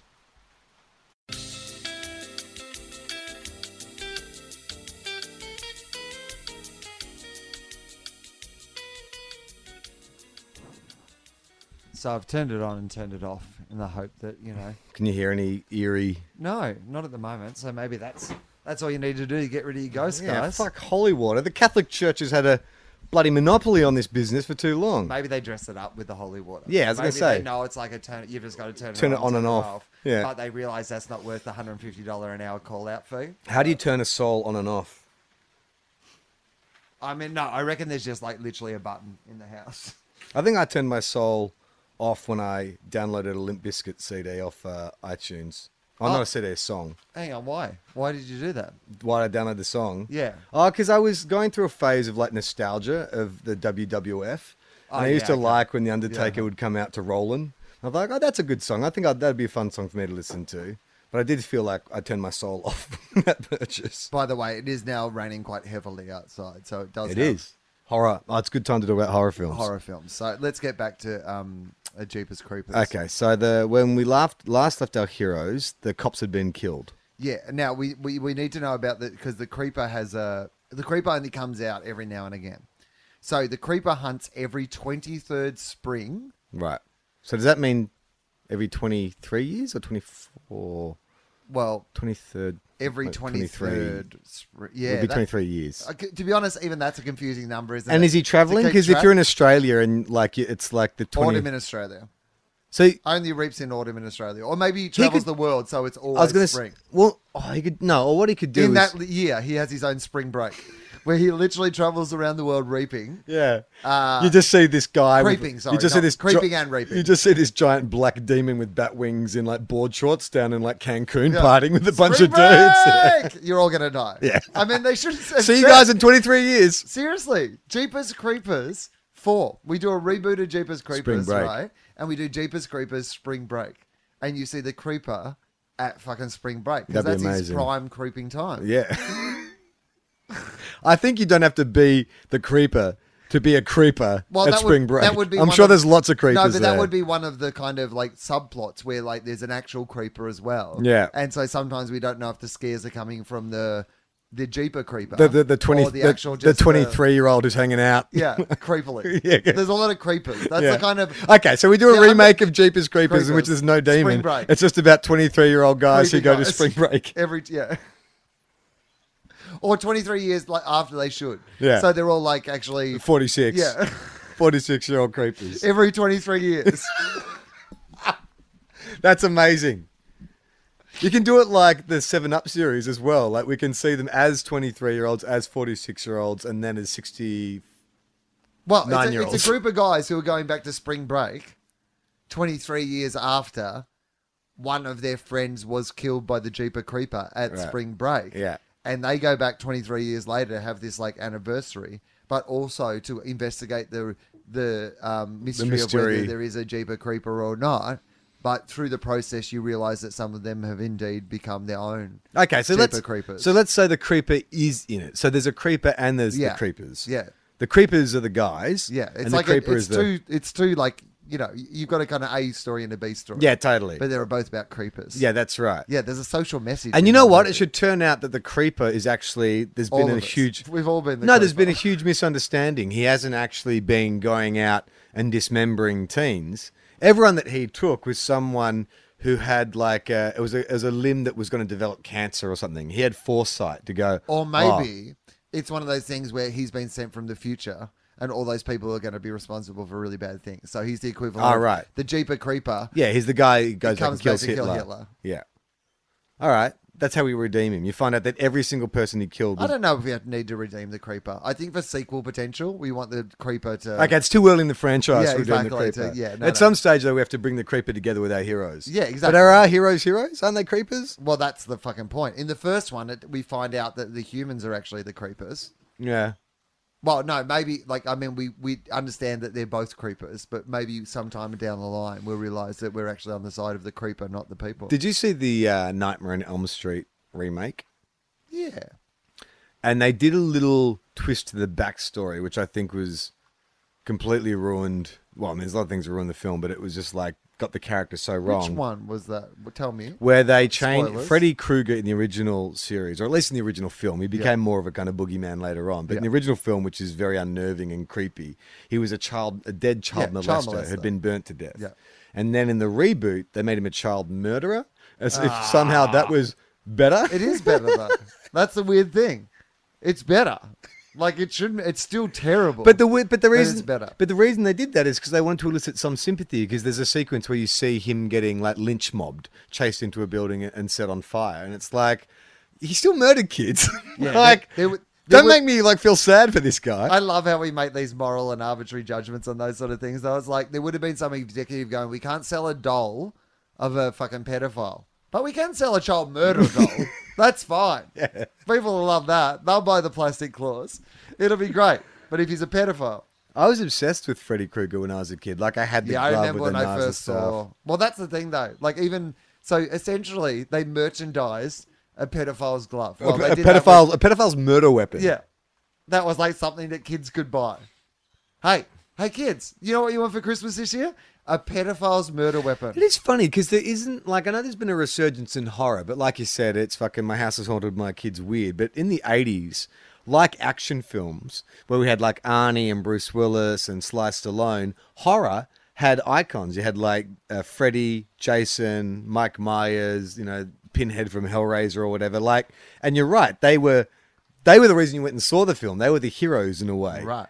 But they were terrible Terrible, horrible people. Yeah. Well, I mean, Freddy, they tried to original anti heroes kind of. in Freddie, some they ways. tried to soften. Like Freddie went from being that horrible, dirty, child murdering pedophile in the first film to being like Bugs Bunny by the sixth and seventh He had film. a lot of witty lines. yeah, Oh, like w witty lines and just like his cartoonish plots. kind of semi-ironic deaths, you know, for Right. people. Like there's a girl's into fitness, and so like you know he breaks her arms and turns her into a cockroach, and But isn't that after a while when you've been murdering for a while? he's trying to trick You're it out. just, well, you're just going. You're trying to keep yourself interested. Yeah. it's like I'm going to theme it. I'm going to have a theme this year. Yeah. it's like when you start out on stand up. Like your first show is probably just the best hour of your stand up, but Mm. after a while, you're like, well, if I'm going to do this festival every year, I might start thinking about thematic work. Like that's probably what Freddie was doing. But- he was looking for an artistic challenge, and he's like, you know, dream murdering. But g- there's no. Are are there any horror icons of the last fifteen years? Maybe the girl from The Ring or The Uh, Grudge. Yeah, Ring and the Grudge. I would say. Um, what about um, uh, Jigsaw? Jigsaw from Um, Saw the Saw the, movies. puppet. Yeah, but Yeah. Like, but also that character, the idea that there's some sort of like, Yeah, I guess so.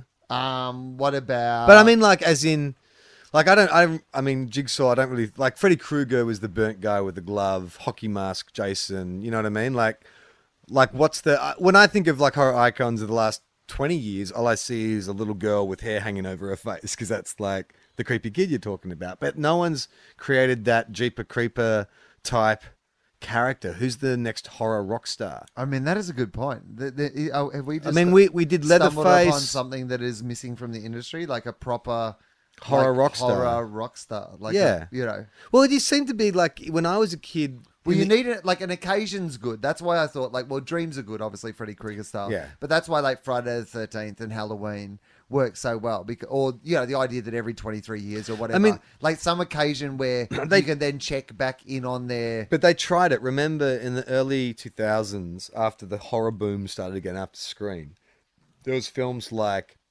Valentine with you know David Boreanaz and um, Urban Legend. So everyone tried to create a boogeyman. I mean, even the kind of Scream, the, s- the Scream mask thing, that was as close to a boogeyman, but they didn't. No one quite nailed it. What's an occasion? What's an occasion that I mean, hasn't been? Thanksgiving, but I'm sure there's a Thanksgiving. I mean, everyone would be done. Silent Night, Deadly Night, um, Australia Day. Australia Day.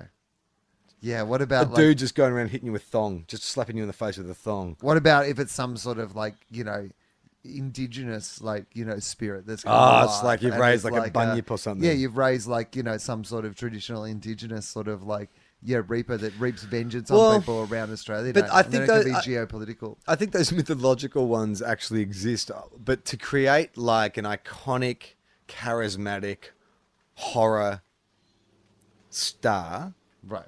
they had no one's done it. No, recently. you need like a Well, did you see It Follows? It Follows is a really cool little horror film, but they don't have like if you'd taken It Follows and made, you know, like given it a singular kind of boogeyman or a reveal of a boogeyman. Oh, you know what? The It remake. They're trying it now. They're going to tr- try and make Pennywise the new kind of rock star horror character. Okay, hang on. I've just googled best horror movies of the 2000s. So, uh, 40 best horror movies of the 2000s. So let's see if there's Okay. anything on this list that would fit Gives- into gives a us a rock category of star. like a rock star. Uh, okay, so number 40, The Mist. Number 39, No. House of the Devil. No. Uh, number 38, Dawn of the Dead. No remake.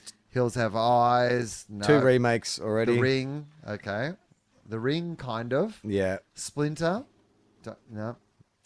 Uh, Saw. Okay, so Saw at number 34. Yeah. So maybe Jigsaw. Um, inside. Uh, Final Destination. So Yeah. there was no big bad in Final Destination. Big, No. The big bad was that they cheated death. and death was coming for them. Uh, Eden Lake. Uh, Triangle. Triangle, um, the Australian film. Drag Me to Hell. Oh yeah, Jack, Oh, Sam I quite Raimi. like that. That but was there's good. no That was one fun. singular boogeyman in that. No. either. The Others. Yeah. Uh, Martyrs. Dunno. Jennifer's Body. What? Um, which I As the quite like best that. horror. I like it, but that's not really a Yeah. horror film. Is Trick it? or Treat. Trick or treat's not Um, the last twenty years. Is it? Orphan. Yeah. Uh, all right, hang on. Let's Give me go- the top ten. Yeah, I know. I'm trying to get through. Uh, It's one of those lists that's not in a. They've got a lot on each of the entries, so Right. it's like one of those things where I'm like, I'm trying to fucking flick through. that um, battle royale.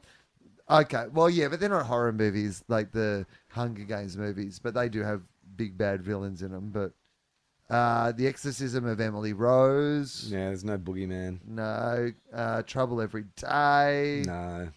Um, all right. Uh, wreck. I don't know. That's wreck. the uh, s- uh, found footage type one. Uh, okay. Lake Mungo.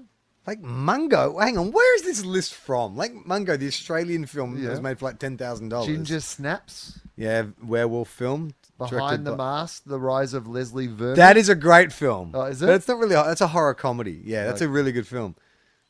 uh, 28 days later and 28 weeks later. What they both get in. Yeah, as because one- I think as there's one a, entry. a vast kind of difference between the quality of those. They two put them in films. as one entry. That's bullshit. Shutter. Shutter Island. So now we're at the top 10. Oh, okay. Well, now in 10th place, The Orphanage. Yeah, that's like a Spanish film or something. Yep. Isn't it? Yeah. Uh, number nine, Bubba Hotep, which I didn't think that was like a horror film. That's more like a comedy. is film, that Bruce right? Campbell? Um, Yeah. This list is bullshit, by the way. Number eight, The Devil's Backbone. But my point, it kind of the point is we've read through a lot of horror There's no movies and there's boogeyman. no sort of boogeyman. American Psycho. What? It's not a horror movie. You know what the diff- you know what we're uncovering. So I watched a horror film last week called uh, Lights Out. Yeah. and it was cool. It was a really good film, and the the concept being that there was this demon woman haunting this family. Every time you turn the lights out, she would appear. She lived in the shadows. Right. But again, she had no identity. Like I think the difference between horror films now and the horror films we grew up on was those. It's I all mean, implied now. yeah, Implied but I, I horror. guess but Jason doesn't really have a personality. No. But there, but there's something quite iconic. Maybe it's because those films started the genre, the un- unstoppable death machine. That because every facsimile, how can you imprint more than the original? You know what I mean? I mean, well, I just think there's an opportunity here to ca- like, You create a great boogeyman. yeah. So how do you Um, do that then? Well, See, I, okay, so you know the first Nightmare on Elm Street, right? Yep. So Freddy is not the Freddy that everyone knows. In that film, he's kept in the periphery. Like you don't, you learn about his backstory through the teenage girl doing Right. research and stuff. He doesn't explain it or have monologues. He's mainly a creepy, shadowy character. So, are you saying create that character to yeah, kickstart and, this? and it's got to be big performance. It's like the cameo performance that is actually the big performance of the film. right. You know, like you know the, the iconic character, but not necessarily the person who has the most screen. time or Michael whatever. Shannon.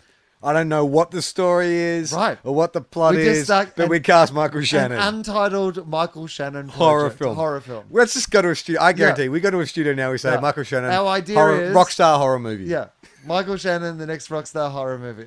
Here's your check. Here's ten billion dollars. Like billion? Okay, I'm sorry. I'm not great with numbers. Sorry. Well, take over from here. My partner, uh, first of all, uh, will take the lesser of the offers, and second of all, has no concept of what money is.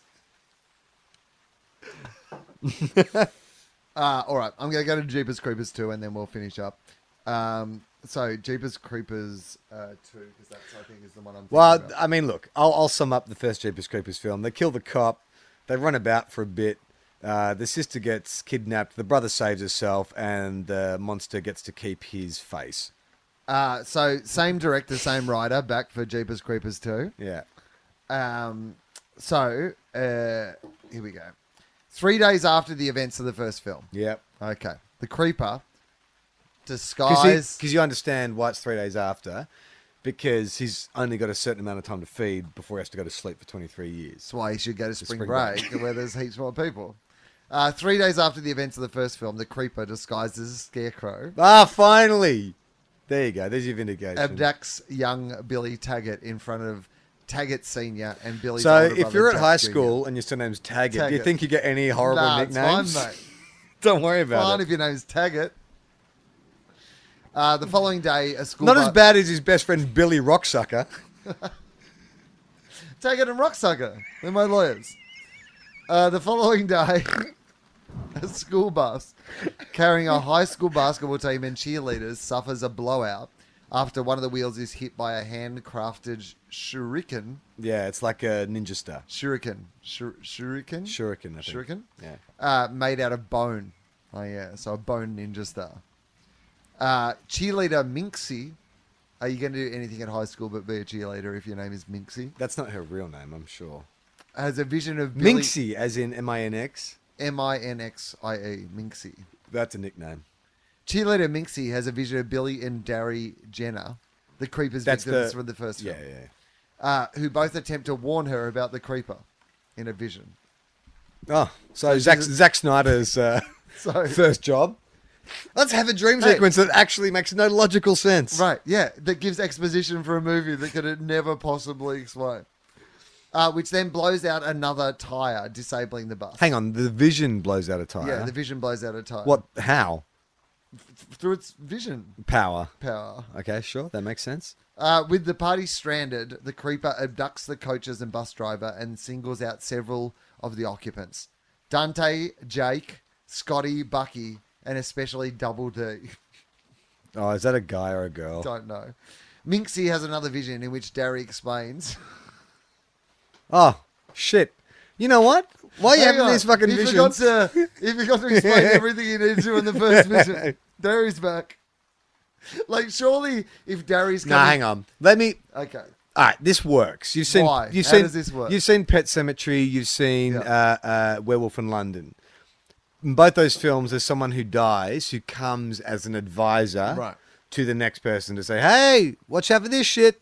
That's what this is.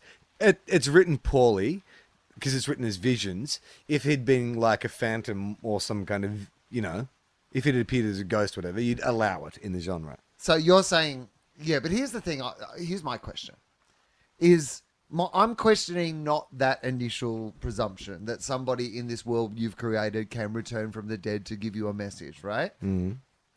My question is, why is that person not imparting all the important information in the first message? Like the first time you come back, Because- why are you holding on to extra information so that you're like, oh, I'll have to come back in another vision? No, because what you're doing is you're as the phantom, you're floating in to say, "Hey, Will, don't fucking sign with that guy because that will lead to your demise." Right. And then you for whatever reason fucking the guy convinces you and you sign. I have to come back and say, "Dickhead, I said don't sign with that guy. Now you're going to have to do this because that guy's got your signature and that's going to lead to this fucking problem." Yeah, but here's my issue with what's been going on here. Because when Derry comes back in the vision the first time, it's the one against the creeper. Yeah. And then when Derry comes back the second time, it's to explain that every 23rd spring for 23 Oh, days. okay, that should have been imparted in the first visit. That's. Don't hold on to that for the second All right. visit, Derry. Maybe Dario. Lead with that. But maybe. By the way, beware Have of the you ne- creeper. it's this thing that comes out Mate, every 23 Have you years. never been on the phone to someone and saying, "Oh yeah, yeah, meet us here," blah blah blah, and then you hang up? You're like, "Oh fuck, hang on." Oh yeah, sorry, seven thirty. We're meeting at seven thirty. Like Oh. that's all Darius doing. Oh no, hang on. Sorry, I forgot. It's uh, a mythical creature that arises every 23 years for 23 days. I did actually, that slipped my mind in this vision that I'm coming back from the dead to impart to you.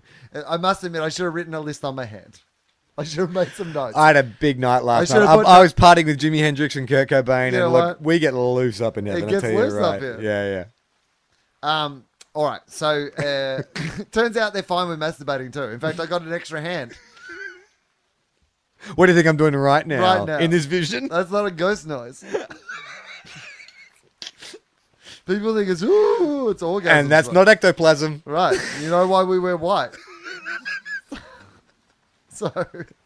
Uh, so Mixie has another vision where Derry explains some more plot points. Every 23rd spring for 23 days, the creature emerges. Every 23 minutes in this film, Dario Every 23 minutes appears. in this film, I will remind you what the plot of this film is.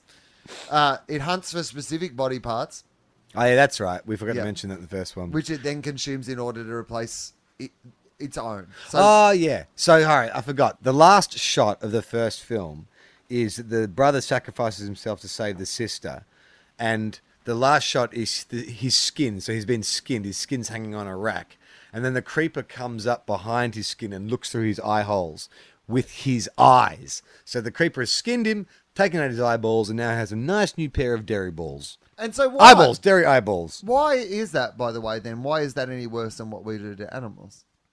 I mean, we were like Ah, look skinning, here we go, fucking Captain Vegan here. we skin animals to wear them to protect us from like if you knew as a creature that your only way to survive was to skin these things you'd probably looked at as animals so that you would have like this protection and warmth for you to survive. Is that not an unreasonable thing for the the creeper to want to do? I don't think so. That's how we get some sympathy. Well, with it's the creeper. it's it's the idea- well, you could argue you're like, if you didn't want to get skinned by the creeper, don't go into his territory. Well, now That's you- where the now- creeper. well, now you're victim blaming. well, no, You like can't it- victim blame creeper victims. hang on, how many how many like uh, you know biologists and stuff have been bitten Shouldn't by have been out sharks? there, should you? And You're they no s- scarecrow. and they say we don't need to go kill the shark for biting Right. me. I went into his territory, so it's like, sure, Oh, do my you reckon they my would- child was dismembered, and this creeper is now wearing his eyeballs.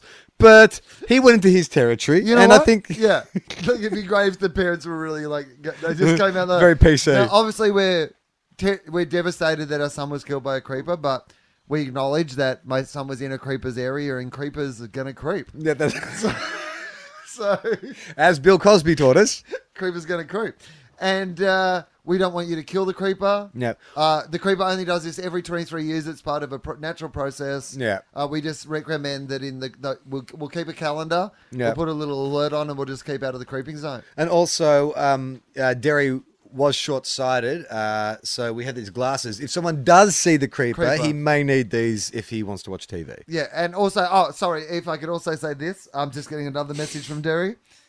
He said that the car, the TV remote is behind the couch.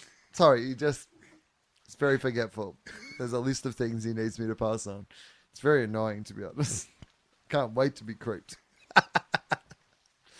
so, um, after hearing numerous po- police reports, the Taggets go hunting for the creeper and make radio contact with the school bus. The creeper attacks Bucky and is injured, then kills Dante using his severed head as a replacement for its own. The students Ah, leave yeah, the that's right. bus when they're they're again attacked and chased into a field where the creeper kills Jake and takes Scotty. After the creeper attacks Bucky at the bus again, Taggart shoots it with a homemade harpoon. Yeah, yeah. So that's awesome. The ha- uh, Taggart's dad, I believe, is Taggart's Ray son, yeah. Wise from uh, Twin Peaks, who's uh, Oh, uh, nice. Leyland Yeah, Palmer, the guy he's who good. murdered Laura. He's Yeah. awesome. Spoilers. As the reboot's about to be launched, Taggart uh, shoots it with a homemade harpoon. However, the creeper. I'll shoot you escapes with my homemade harpoon if you and know what I mean. flips the truck. Izzy, Rhonda, and Double D escape to, attempt to escape in a truck and are chased by the creeper. The creeper's always after a Double D. Yeah. uh, causing the vehicle to crash. Mean, uh, despite missing an arm and a leg, uh, the creeper continues to stalk Double D. Yeah. This, I bet the creeper went in the bar later. He's always like, you know, it cost me an arm and a leg, but it was worth it. Uh, the creeper continues to stalk Double D until Taggart intervenes by shooting it with a harpoon again. Yeah. Taggart repeatedly stabs. Hang on, was it a homemade one or was this the I, I professional don't know made if they, one? they had a shot bought one. Yeah, They shot bloody had put harpoons. Where do you fucking buy a harpoon from? Like, if I said to Will, meet me Yeah. tomorrow at midday Yeah. and bring a harpoon, where would you fucking a start? eBay. Really? Yeah. Used Google, harpoon. can you go on Yeah. eBay right now eBay harpoon. and see if we can eBay a harpoon? That's going to be a Patreon level. If you can get us to a certain amount, we'll buy a harpoon. Okay, firstly, uh, harpoons, eBay. Uh, so there is uh, many harpoons. Oh my it turns God. out available on eBay. How much are they? Uh, well, for anything from like a smaller sort of harpoon. no, that we you'd want a use for big one. fishing. We want one big enough to shoot a creeper. okay. So what we're probably looking for is an antique whaling harpoon, Yes. all original, 19th century. Oh, that sounds awesome. Yeah. Uh, we'll need about uh, $1,600 for. Or, or vintage. Oh, here we go. Vintage. Oh, vintage whale harpoon, maritime whaling toggle spear, and fishing three piece set, which we Yes. don't really need. No, but it sounds cool. sounds cool to get the set. yeah. Uh, 2500 I reckon we can afford that. Tell him he's dreaming, mate. yeah, no. Again, Charlie. Like, let's not let's take, buy a Let's not harpoon. take whatever Oh, come little on. small profits we got from this podcast and spend them on harpoons in case 23 years from now we happen to be in a field. well, we bought the harpoon, so we thought, That would be the one day you didn't pack the harpoon, I Harpoon- bet. Oh. Ah! I thought you were bringing the. You said you were harpoon. going to bring the harpoon. Uh, now this demon's going to bloody chop us up. can't believe this is. how Although we thought are in his territory, so yeah. yeah, yeah, that's right. Creeper's gonna creep. All right, we should stop talking. well, just to round up creepers too. What Oh, happens? yeah, okay, sorry. Yeah, I don't want to hang leave, leave people hanging. Uh, all right, so uh, missing an arm and a leg, Creeper continues to stalk Double D until Taggart intervenes by shooting it with a harpoon again. Taggart repeatedly stabs the Creeper in the chest and face, but the creature goes into a hibernation state that's before it can die. right. 23 years later, a group of teenagers drive to Taggart's farm, where the creeper is a sideshow attraction. they notice Taggart watching it with a harpoon gun at his side. When they ask him if he's waiting for something, Taggart looks up at the creeper and says, About three more days, give or take a day or two. Ah, yeah. Jeepers creepers. uh, Ah, well, what a great, uh, what a great journey today's podcast. Yeah, you've heard it all. Um, if you'd like to support the show, please go to patreon.com forward slash tofop. Uh, Patreon is a subscription service in which you can support the show for any amount of money, Will, um, from a dollar up to. Uh, I'm going to look up the box office of a Jeepers Creepers 2, Yeah. uh, and that will be our number for this week. Uh, it made, uh, so for anywhere from Uh, $1 to. $63.1 million. Yeah, we'll take that. Well, you know what? 63.2. If you have been more amused by us doing this podcast than watching Jeepers Creepers 2, then in fact, I feel like you owe us $62 million. It's a very popular sequel. I don't know. You should really put those conditions on it. How much do you reckon Jeepers Creepers 3, mate? Just Is to there go- three? Is there a third? I've Yeah, seen I- the first two. Yeah, uh, I reckon there was definitely a third. No, I don't think you're right. I would have seen it. Uh, all right, here we go. Jeepers Creepers 3, Wikipedia. Oh, no. Up. Oh! Oh, shit. Oh, no. Oh my god, is this a footnote? All right. Do we need to do another hour? Jeepers Creepers 3 is an upcoming 2017 American horror film directed by Victor Salva. Oh fuck, he's back. Victor's back. And takes place between Jeepers.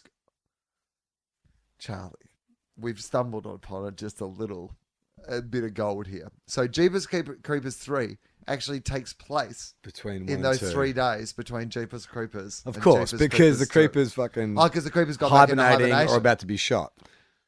No, no, no, no, because it has to be between the two. yeah, but that's because what I'm saying. But I thought they just go. Otherwise, 20 it has to be. but I thought futuristic. they just go 23 years later. You pick it up where you. t- pick it No, off at the end of because the- because Daddy Taggart has got the harpoon pointed at the creature at the end of two. So as soon as it wakes up, he's going to kill it. So if you're going yeah, to do but don't you start it from there? You start it from Taggart. no, because he's going to kill it and it's going to be dead straight Yeah, but away. something happens. He gets Ah, distracted for a right.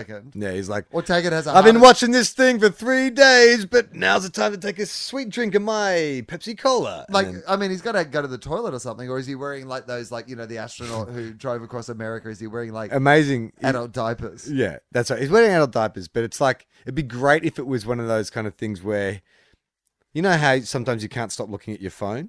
You're like, ah, you know. So he's just browsing. He's like, he gets Right. an alert, and he's like, oh, what's Donald Trump said? He's now? been there for three days. You can't tell me that he's not like checking his Twitter occasionally. That's Right? And He's the other- sending a great tweet, and, I that's watched- what I watched foils him. Survivor, by the way.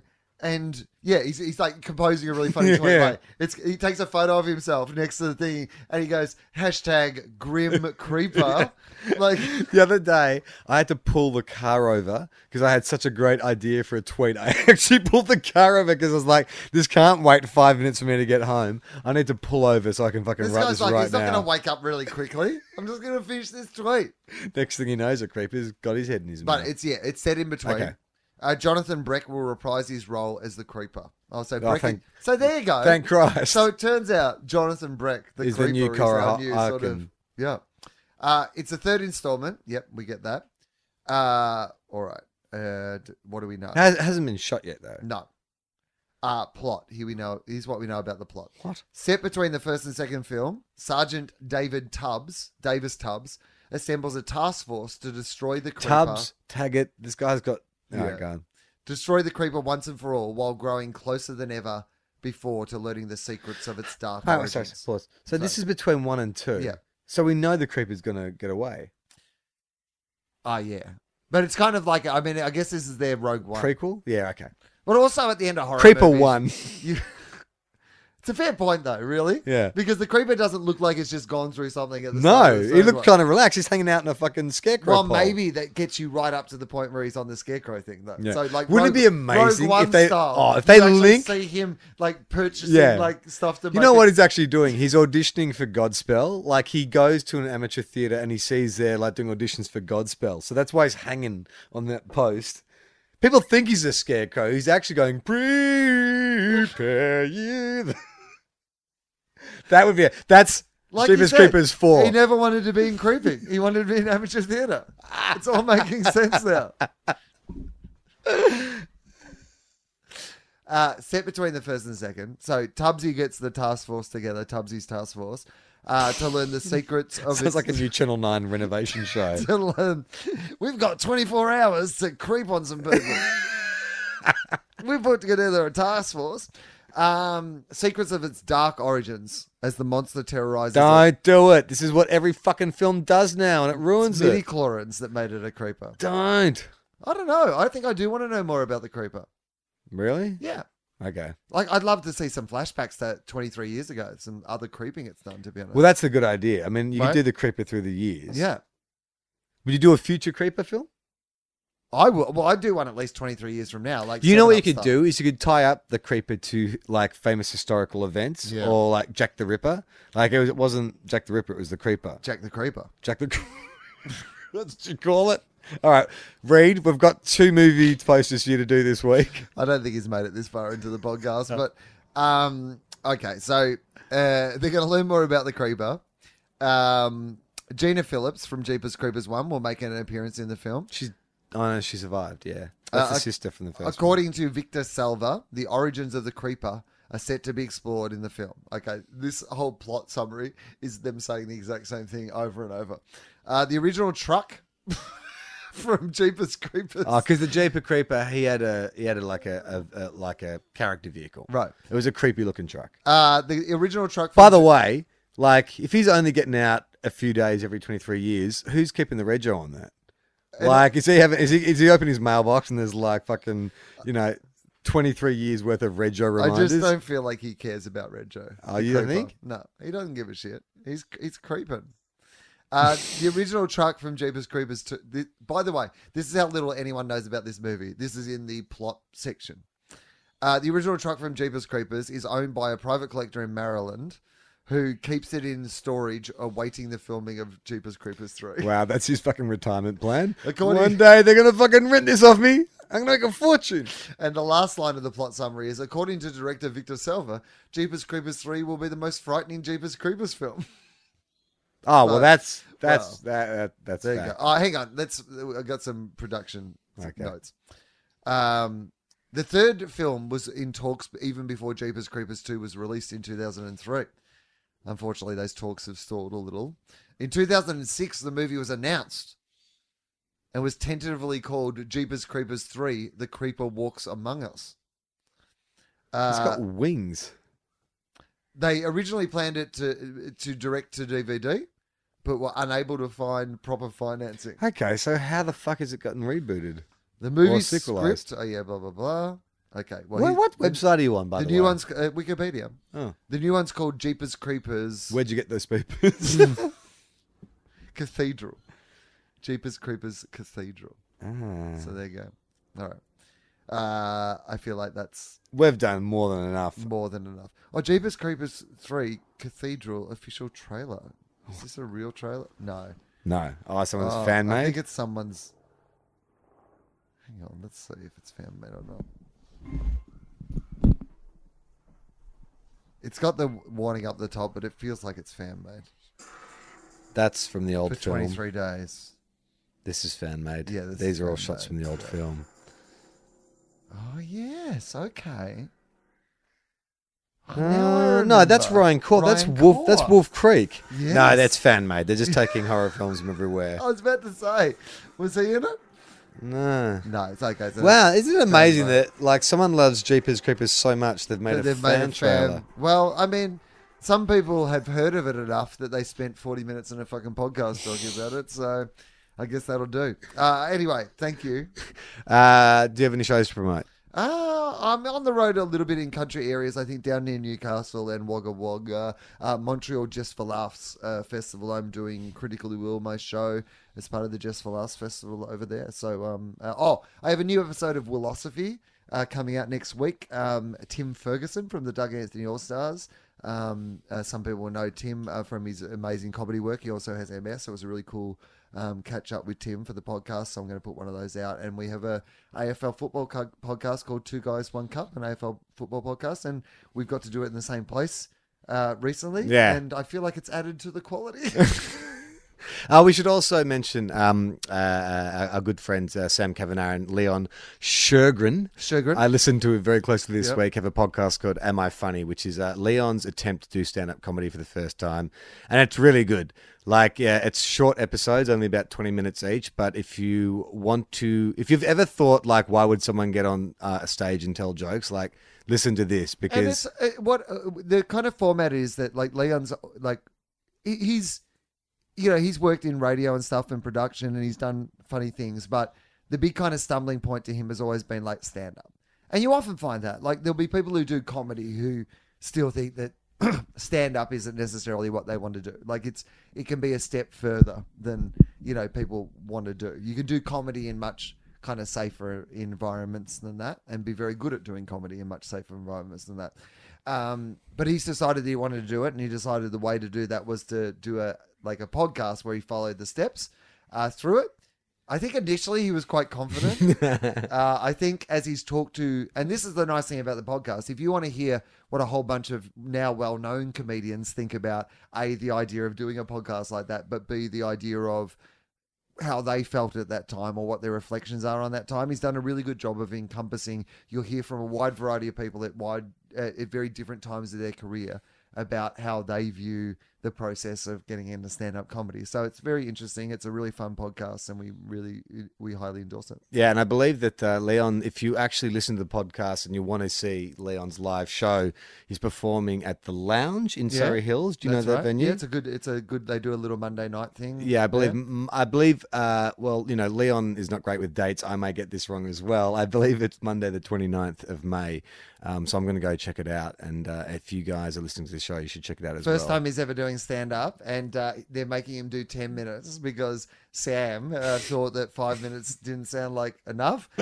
I had a conversation with Sam because, like, you know, he was Sam like, is the producer. he's the Sam producer Kavanagh. of the show, and he was like, he wanted it to be 15 minutes.